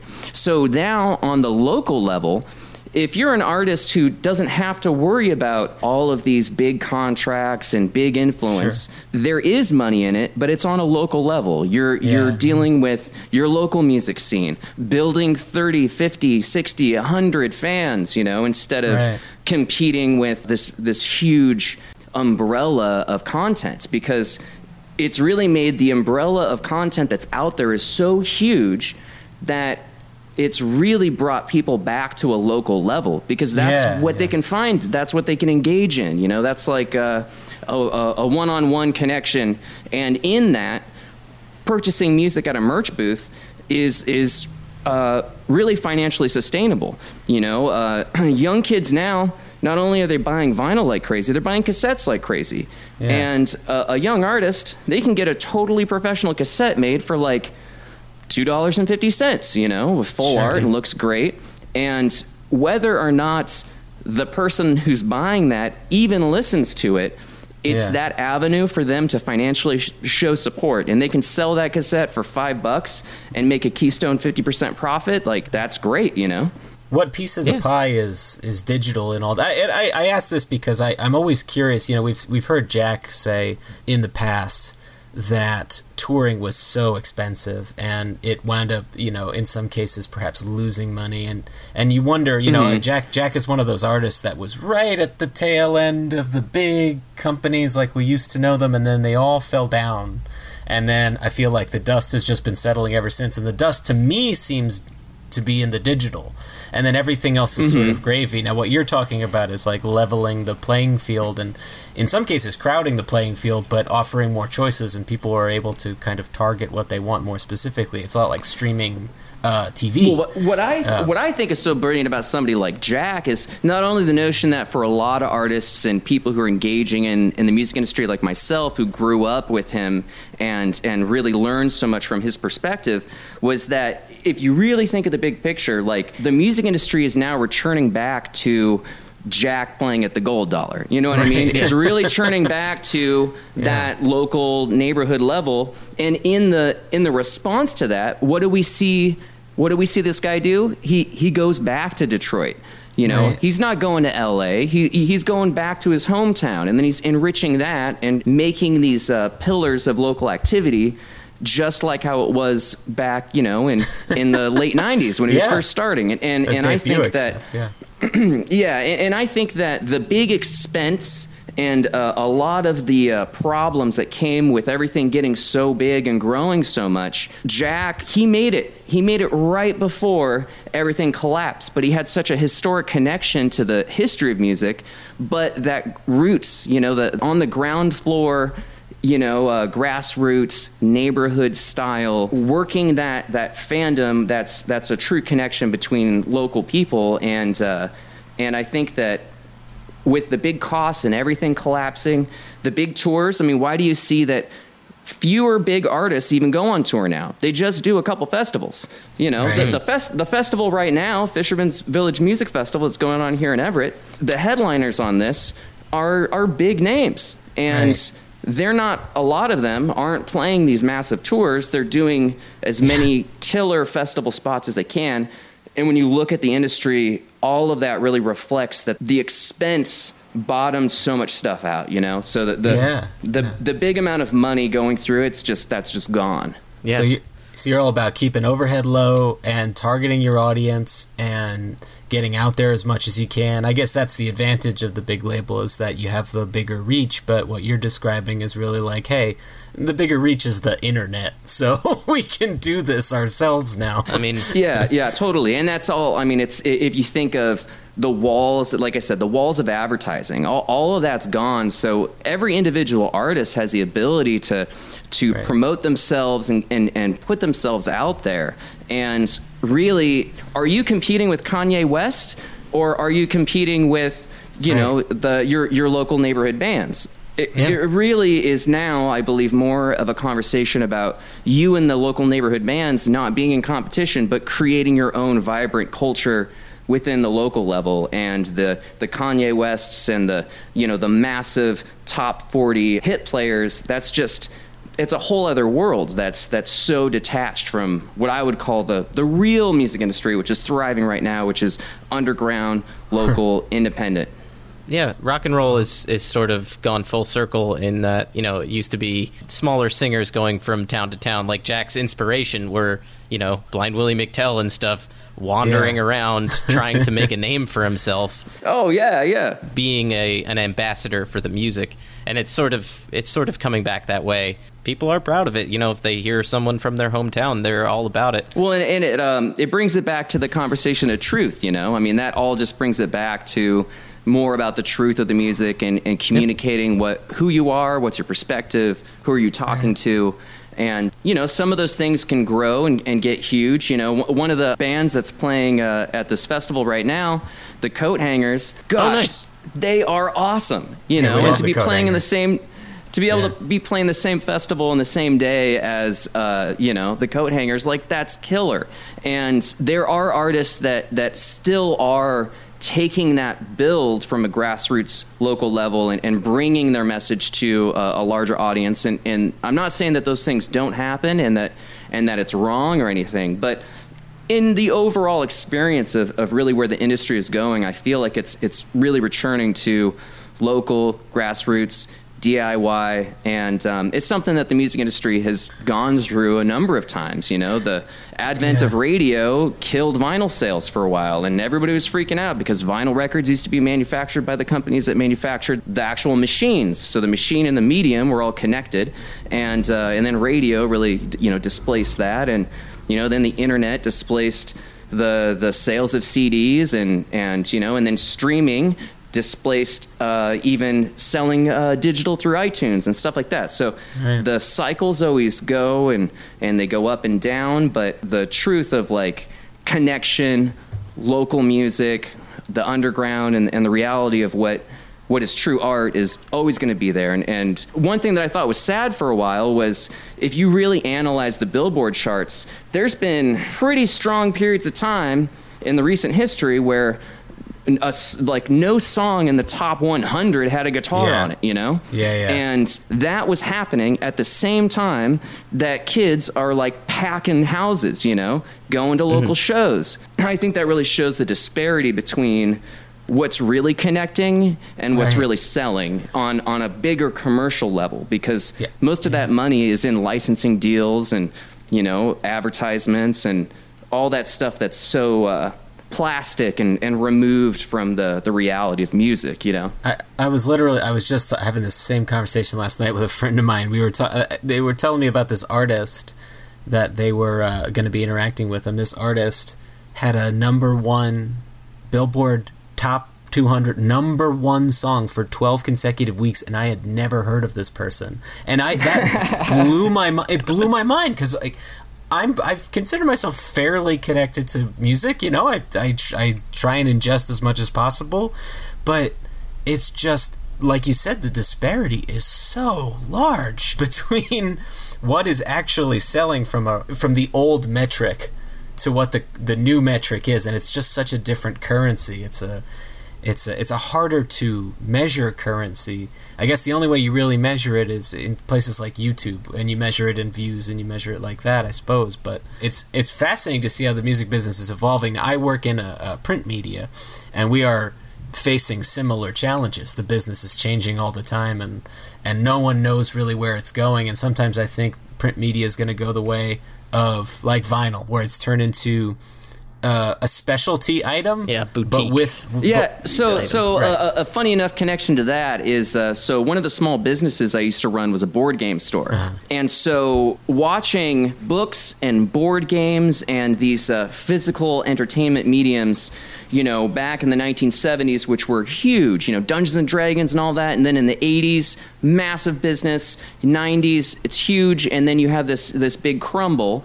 And then if you think of like uh, even tabletop miniatures, right? Like games like Warhammer and things like that.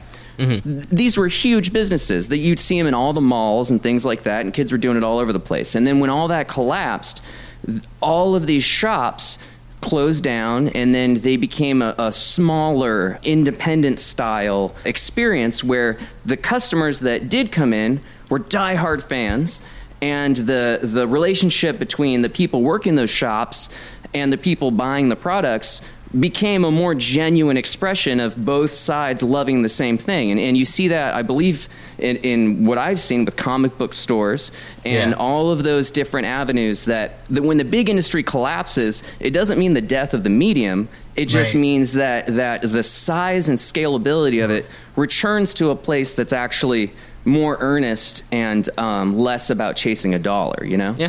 That's so funny. Yeah, it's about. It's not. It, I love that idea. I love the idea that just because the machine explodes doesn't mean the the media explodes. That's that's a really really lovely way to put it. It gives us all hope, uh, Kyle. You're you know, to I- I spread mean, honestly, hope to the people. It- if you look right now, you know, so like vinyl records, it's like year after year, blowing up, 200% growth, etc.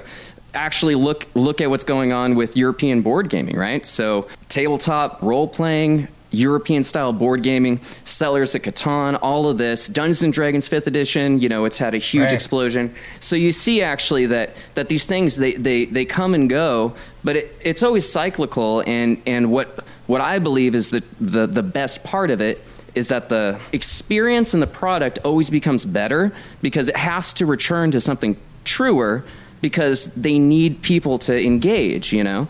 And uh, none of these things die. They just they just go through waves and and kind of check themselves, you know? yeah. Yeah. Yeah, the- things it- can only get so big before they implode on themselves sometimes. But uh, yeah. I, I'm often Uh, ac- I'm often accused of that, uh, getting so big before I implode upon myself. It's like it's like Western it's like Western democracy, you know? yeah, yeah, yeah. capitalism or anything. Uh, so listen, I'm, I'm hearing the baby cry in the other room, so I'm gonna have to go check in on that. Kyle, I could talk to you literally for the rest of the night. I find this fascinating. I could talk Oh about yeah, this we stuff. should just chat sometime, you know? Like Absolutely. yeah. Uh, and and I know at one point you were uh, you were talking about maybe us uh, uh, tra- traveling up there or maybe uh, meeting up in some capacity. Or uh, I would I would love to Oh get yeah, together. we got we should- got to cut a Carl Butterball novelty vinyl record. That has to happen.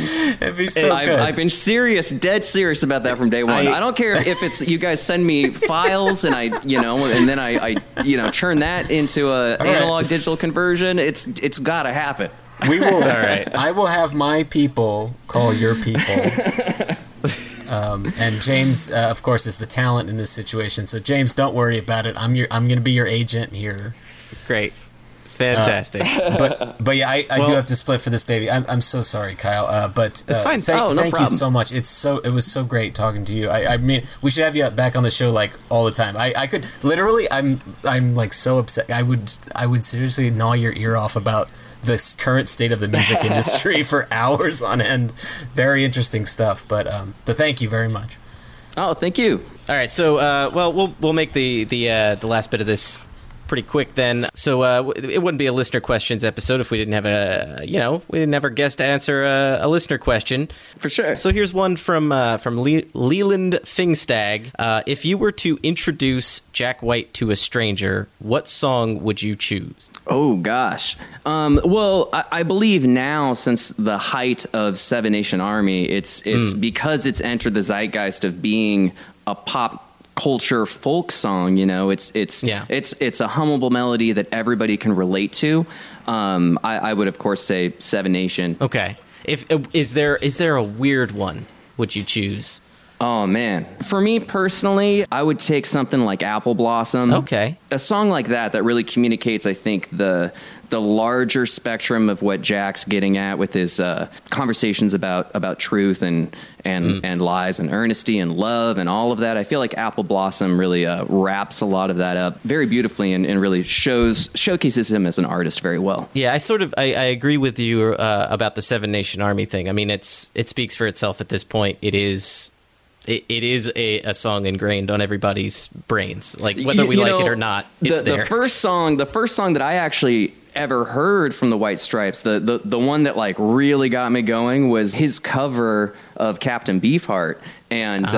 uh, and and just like that attack and that the heaviness of it, which uh, I believe that was like a Sub Pop release, possibly. uh, Party of Special Things to Do, backed with uh, China China Pig and Ashtray Heart. Were the, Yes, yes. Yeah. Yeah. Yeah. Yeah. and it was one of those things where it's like as soon as you heard it you just you knew that this was something like explosive and, and engaging and, and that vocal delivery was like so powerful that uh, that voice was so unique if you're into Beefheart, you're gonna understand a lot of where Jack's coming from. If I had to go with a weird one, I would say Little Room kind of that dials into Jack's philosophy. You know, oh as a absolutely singular song. little room little room is jack's like you know grinning in my face like Yeah. it's it's uh you know it, it's just that that bare bones just getting that message across in in a way that funny enough our entire conversation today is Yeah. is is really wrapped up in that song the, And when the you get a bigger room- fall of the uh, Yeah.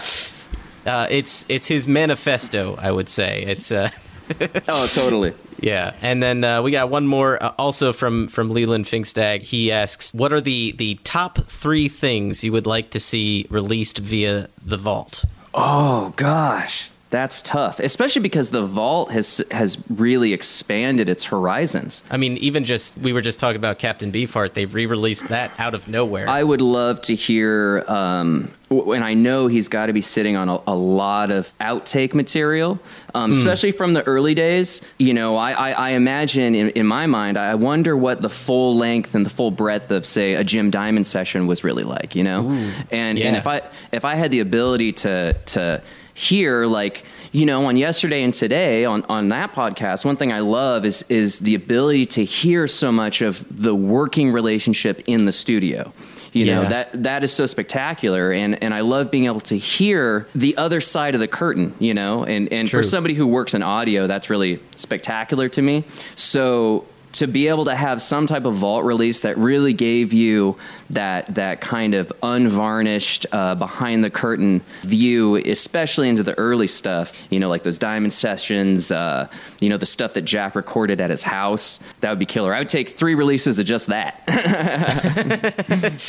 yeah, I, I would have to say. I mean, I, I agree with you. Out outtakes and demos and stuff are always top of mind for for faults for me personally. Uh, the the red demos they included with the Icky Thump re release were they blew my mind. Just hearing him work out the lick for Rag and Bone or something, you know, it's like. That's the kind of stuff I want to hear. Is is the artistic process? I think. Uh, and, oh yeah, I'm- yeah, totally. I'm I'm with you on the um, hearing the you know the background characters, the people you don't normally hear on the albums, uh, would be pretty exciting to hear. You know, someone from the the booth saying you know try this or do this. You know, Absolutely, and and the other thing I would really love to hear is um, more fleshed out material, if it exists, from his uh, Detroit record that he did. That he recorded himself and, and brought in all those other cats from uh, the local Detroit scene at that time to to hear really like what was that process like? What was it like when Jack brought in all these different folks and was like, okay, everybody's playing on this guitar and everybody's playing on this drum set, and this is it, and we're all using just these microphones because that's that's I would say that's the closest thing that that emotionally would connect to me in, in, in what I'm doing now. So so being able to hear the behind the scenes and, and that that un you know behind the veil of of that because that's a very young Jack White doing something that his life ended up becoming so encapsulated within. You know. Yeah. So that's like the starting point when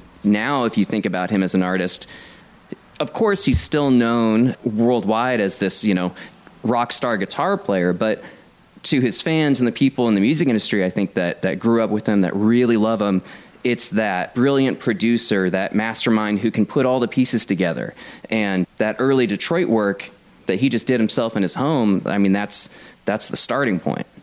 Yeah, for sure. If I was to say one extra one, I don't know who owns the rights to this. Probably not Jack.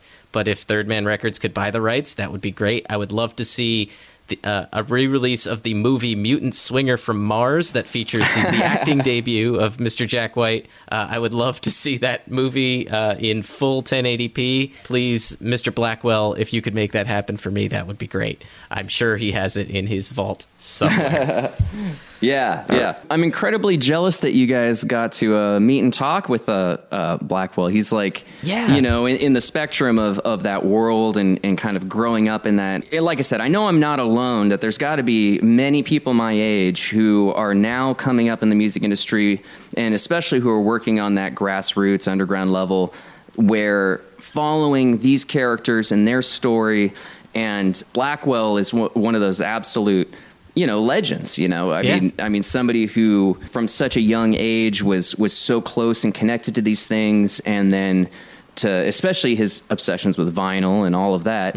You know i, I think i'd once uh, re- read a story that he uh, proposed to his wife by having a hidden locked groove uh, custom made on a record like I mean that kind of stuff to me like, that's so magical, you know, and, and that and those stories are what help propel people like myself to to want to seek out the avenues to engage in something like that. Like, wow, how is that done? I didn't even know you could do that, you know?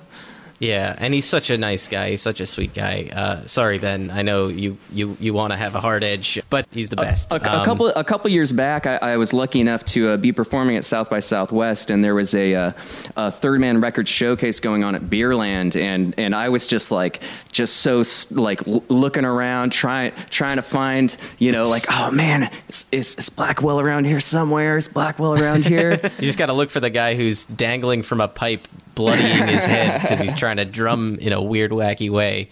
Um, yeah, it it was amazing to have met him. Kyle, thank you so much for for being on the show. Seriously, uh, Paul wasn't lying. We could talk to you for hours. It's fascinating. Uh, Sonophone is great. I encourage all our listeners to to, to look him up and uh, buy some records and to uh, listen to "The Moon Is Flat," which, like I said, has a new single out. You can find it on Bandcamp. Is there any any other plugs you wanna you wanna throw? Yeah, so um, right now, I, I basically am, am going through this period where the amount of content that I'd produced over the past five years, so about 40 recordings, I'm now pacing that content in like a year. So keep an eye out on Go Away Sun, Killingsworth, Christopher Thomas, The Moon is Flat, Sleepwell Citizen, The Porters those are those are projects that I'm really heavily involved in, and they each have albums coming out over the next couple of months. Actually, tomorrow there's going to be two albums dropping tomorrow: Killingsworth and Go Away Sun, and I produced both those records. Yeah, so just keep an eye on those artists, and and if if you want to know anything about about me, don't don't feel uh, uh, don't be afraid to reach out. And uh, if you want to know more about my artistic perspective, it's usually hidden within uh, me playing on a lot of those tracks. But you can also find my art through uh, Johnny Lee Ledford. I really only trickle out like a single a year, but there will be an album dropping that I've been working on for quite some time. The, the, Nice. the- Jack wouldn't be happy because you know I love I, I love that he goes in and knocks stuff out in three days, and I've been like working on this sucker for a couple of years, but He, it, he can't be mad. He did over and over and over again. That took him what, fifteen years or something. It, it-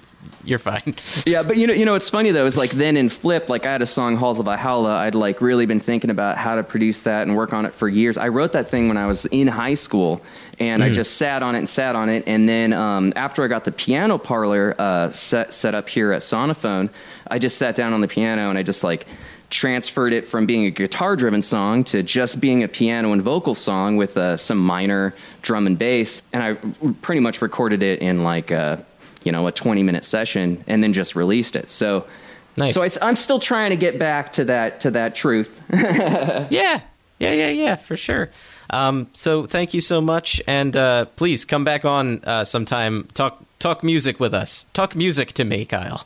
oh, my one other plug is I'm also going to be filling in and doing a, uh, a special uh, performance with uh, King Mammoth, which is uh, not a band that I've recorded or produced. So this is actually more exciting for me to then get to jump out of any of my comfort zones, and I'm going to be Yeah. performing uh, performing with them live at the uh, Big Building Bash, which is a uh, uh, a big show in Seattle, June 1st. Yeah, I'm really excited for that too. Yeah, so anybody in, in the area, uh, go check that out. That's King Mammoth, and is it going to be specifically you, or like as Johnny Lee Ledford, or is it? Yeah, I'm going to be uh, performing as Johnny Lee Ledford, uh, my stage moniker, uh, on stage with them, rocking rocking the synth. So Awesome, nice. Uh, well, yeah, I, I again, I encourage all our listeners in the area uh, or not in the area, go see that uh, June first.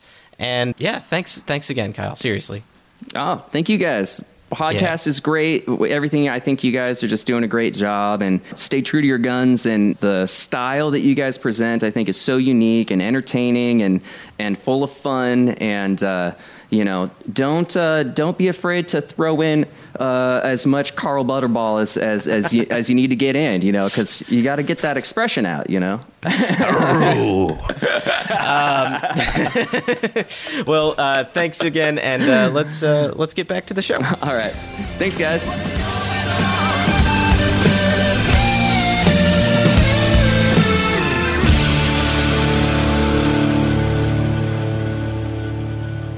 James, we learned so much this week. Yes, We heard from you, the listener. yes. Oh, you're wonderful. Oh, so many listeners.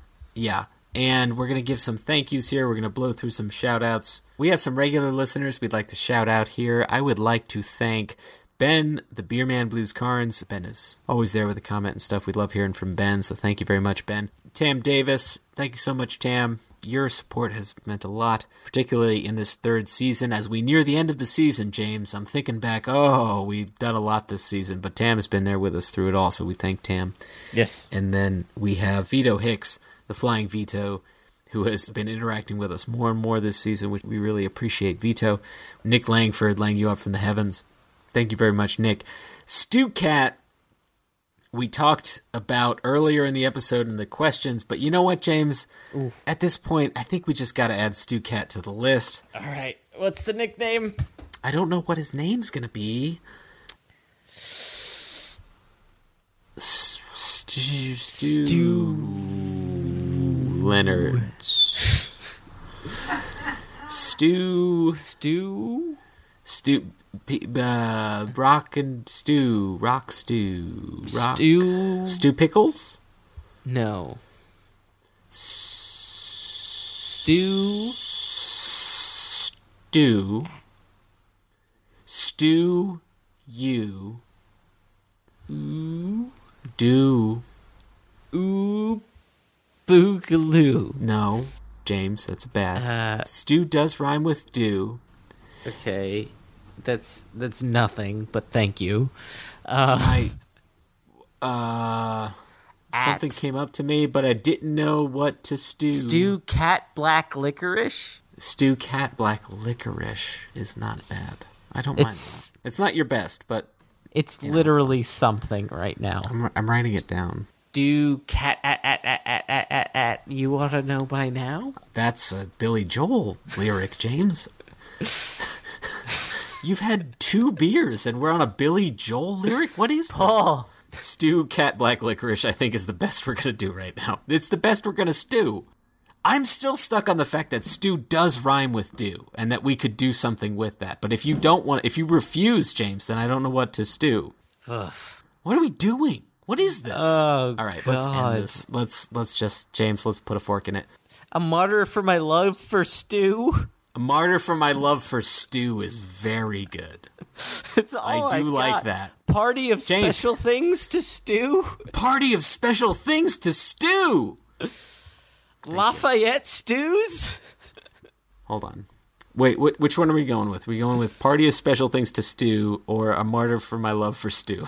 I'd like a martyr for my love for stew. Okay, I'm writing that one down. Martyr? And we also would like to thank Kyle Ledford, our third person this week. Kyle Leadbelly Ledford. Oh, yeah, we didn't want come up with one for Kyle. Let's save that for next time, James. We can't. This night is over. Oh boy. Let's call it right here. This is now word sewage. Yeah. This is toxic, awful things coming out of our mouths. So let's let's put a pin in it. Yeah. Um, sorry, Kyle. Next week. yeah, sorry, Kyle. Next time. James, do you have some new listeners you want to shout out? Yeah, we got a few of them. We'd like to shout out Christopher Jewell. Thank you so much. Catherine Mance Frazier. Thank you so much. Nova May Benitez Cola, Lisa Clifford. You guys have been liking things on our Facebook page. Veronica Spicer, Richard Anderson, Puflito Ermatina. and Joe Highland. Thank you so much. You guys are the best. Um, If you'd like to become one of our listeners, you can do one of many things. Well, you can listen to the show. If you'd like to be somebody we shout out on the you show, you can find us on Facebook at facebook.com slash thirdmen, on Twitter at thirdmencast, Tumblr, thirdmenpodcast.tumblr.com, our WordPress website, thethirdmen.wordpress.com. Email us at thirdmenpodcast at gmail.com. You can find us where we host our show at Pippa. We love Pippa. Uh, they've got, given us yeah. great analytics as well as great customer service. If you want to do a show, please pip on down to Pippa. Mm. Search us on YouTube, The Third Men on YouTube, or The Third Men Podcast on YouTube, where I do some visualizers. I'm very close to finishing another animation. ooh, we have another animation coming. I'm very excited about that. The last one was very good, James. Thank you very much. And you can rate, review, and subscribe to us on iTunes or wherever you get your podcasts. A five star review would be amazing. And if you leave us just the sloppiest reviews, please do so. And uh, if it's five stars and you screenshot it and email it to us, we will give you a signed Carl Butterball sketch by me and some podcast swag, and I will mail that to you. All you have to do is screenshot it and email it to us. If you don't do that, I have to stress, we won't know where to send you anything, and we won't know that it was you that did it. So, all that you have to do is screenshot your review, email it to us at thirdmenpodcast at gmail.com, and then we'll know where to send you your stuff. But as James said, if you leave us a review of nonsense that is five stars, James will draw you an image of Carl Butterball and send it to you signed with love. He might even kiss it with lipstick. That would be all that you needed. And uh, he'll do it, you know. He'll do it. He has done it. And he'll do it again. reviewer German Ska or German SKA left us a review. It wasn't nonsense. In fact, it was quite a very nice review, very sweet. But they did use the word posers in it. That entitles this person, German, Mr. German, to free Mr. stuff. German Ska, if you'd like to skank on down, we will send you some wonderful Third Men podcast swag. If you screenshot your review and email it to us, we'll send you a sticker or something. We'd also like to thank Sam Kubert and Tom Valenti for the help in the recording of our theme song, We're the Third Men, as well as Susanna Roundtree for the lovely intros and outros of our program. And James, until next week, I will be looking for a home in the Beam family in one of their seven generations. I'm going to go ahead and say the Colonel. James M. Beam's generation from 1864 to 1947. Oh boy. And I will be looking for a home in my favorite Third Man Records release vinyl sleeve because it's made out of just the nicest soft touch cover. We'll see you next time. Bye. For more information or to contact the show, visit thethirdmen.wordpress.com or email at thirdmenpodcast at gmail.com. Also visit at thirdmencast on Twitter and search The Third Men on Facebook. See you next time.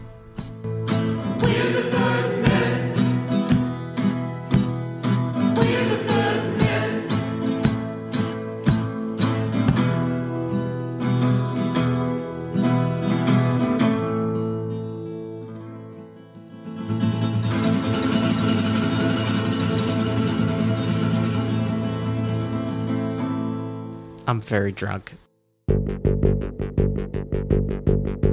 On the bottom of this sticker here, it reads Here's to every beam who has added his own special chapter to our Kentucky in our hearts, bourbon in our soul, and there's, there's little forks on the.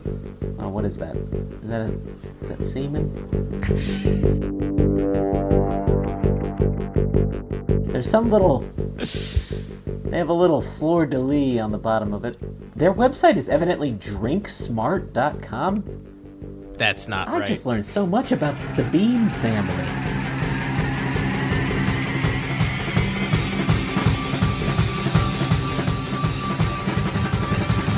Listen, a-hole. Yeah. Oh, that's right. I'm looking for my phone. You're on it. Great.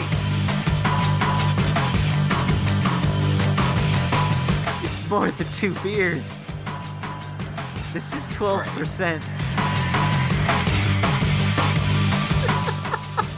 oh, it's still. Lawn break. Dude, your dad's you, your dad's awesome. You guys got an awesome pop. Fan of all the shows. Ready? All right. Sorry for how stupid this looks. Three, two,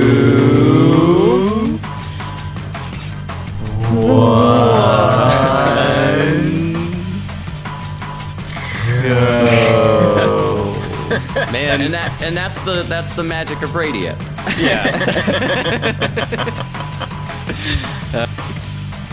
I'm your other co-host. Well, now, James, we talked about this. Sorry. I'm your No, other co. Mm. I was. I I have been meaning to send you to our resident psychiatrist, which I'm not remembering. I'm not remembering his name, but I want to say it's like, it's like Dick Dick Dick Dick Punch, Mr. Famous race car driver, Dick Trickle. and you could send him right to the White House. Well, don't know why you'd send him there. That wasn't in the film. I was wondering why he keeps coming in. The he's been coming in my house for a long time. I just thought he was a madman or a vagrant, and I was like, fine, you could use whatever in the house while I go to the bathroom. But he's been on the show. Well, you would have you would have a drum kit which would feature the ghost of Keith Moon. He wouldn't be uh-huh. there, but the Right. spirit would be. And if it decided to lift the drumsticks, then we would A, get great music, and B, get actual evidence on ghostly apparitions. At least the ones that were able to drum. Oh, Paul is so upset with me. And then you would have Neil Peart, who could. Who, but James is soldiering on. I lost power because of the thunderstorm. You lost power? Yeah. Even when the timing syncs up, life finds a way. Yeah. There's lightning like every five seconds outside right now, so that's fun. Yeah. Looks like I don't have internet yet. There's a shit ton of rain outside. I shouldn't have watered the plants. Paul, my plants. Too much water. Much like the seven generations of the Beam family made a barrel based career. Man, the drink is really hitting us hard this episode, and I love it. Let's not stop that. Um, so, uh, oh, I missed that. Had a guy with a hat. He, he grilled a lot. No, that's. I just had it in my head, and I'm too drunk to remember. Um, Yes, this is my voice on TV. look at they they look real. They real look real. They said I couldn't make any more turkey rippers out of out of lead. Go I totally forgot. I mean, I didn't forget about it. It's it's a part of me. Um, yeah, that I thunderstorm is rude. didn't particularly enjoy doing. But no, uh, I, I Paul is straight up just drinking out of the bottle of Jim Beam. I love it. Uh, Yeah. I thought it well, was a you little- might be getting it confused with my other packages that said the Nobel turkey. Oh, the in which I won the Nobel Turkey Prize for turkey products. wow, that must have been some really stiff competition. Who are you up against there, Carl? Mostly Tyson. Of what's the Christopher Walken song? The Paul, you're talking to a very loose gentleman who just had a lot of alcohol. This isn't even word salad. This is like word wood chips. It's all painful. if you tried to, you tried to eat them, it would not be good. And people for years have been telling us that they're way better than sand. I just got a flash flood alert you got a flash flood alert. for 1:30 a.m. Wow. Uh, I just got a nerd alert for this podcast, Oof. Okay, which I think might be a dick thing. and I'll bleep that. So, I think it's our third official full episode. of listener questions, that is. Yes. Um, that is, if you're a new listener, no, this is not our second or third episode because it would be crazy if we had a weird turkey segment in the beginning with Uh-huh. no context. that would be weird. That- Although, yeah. if you're just listening now, you had zero context, and I'm very sorry. I didn't think I was gonna need this bottle of Jim Beam I brought in here, but I think I think I do. I was gonna stick with the coffee. Yeah. I I didn't think I was gonna drink half a glass of very high proof beer. but here we are. And that Um, answers our first listener question: How drunk are you often during during the recording of these shows? Did, the answer did you varies. know they invented a new form of growler that comes in a can and they call it a crowler? Hate that. Uh, well, that's the coffee turning off. Okay.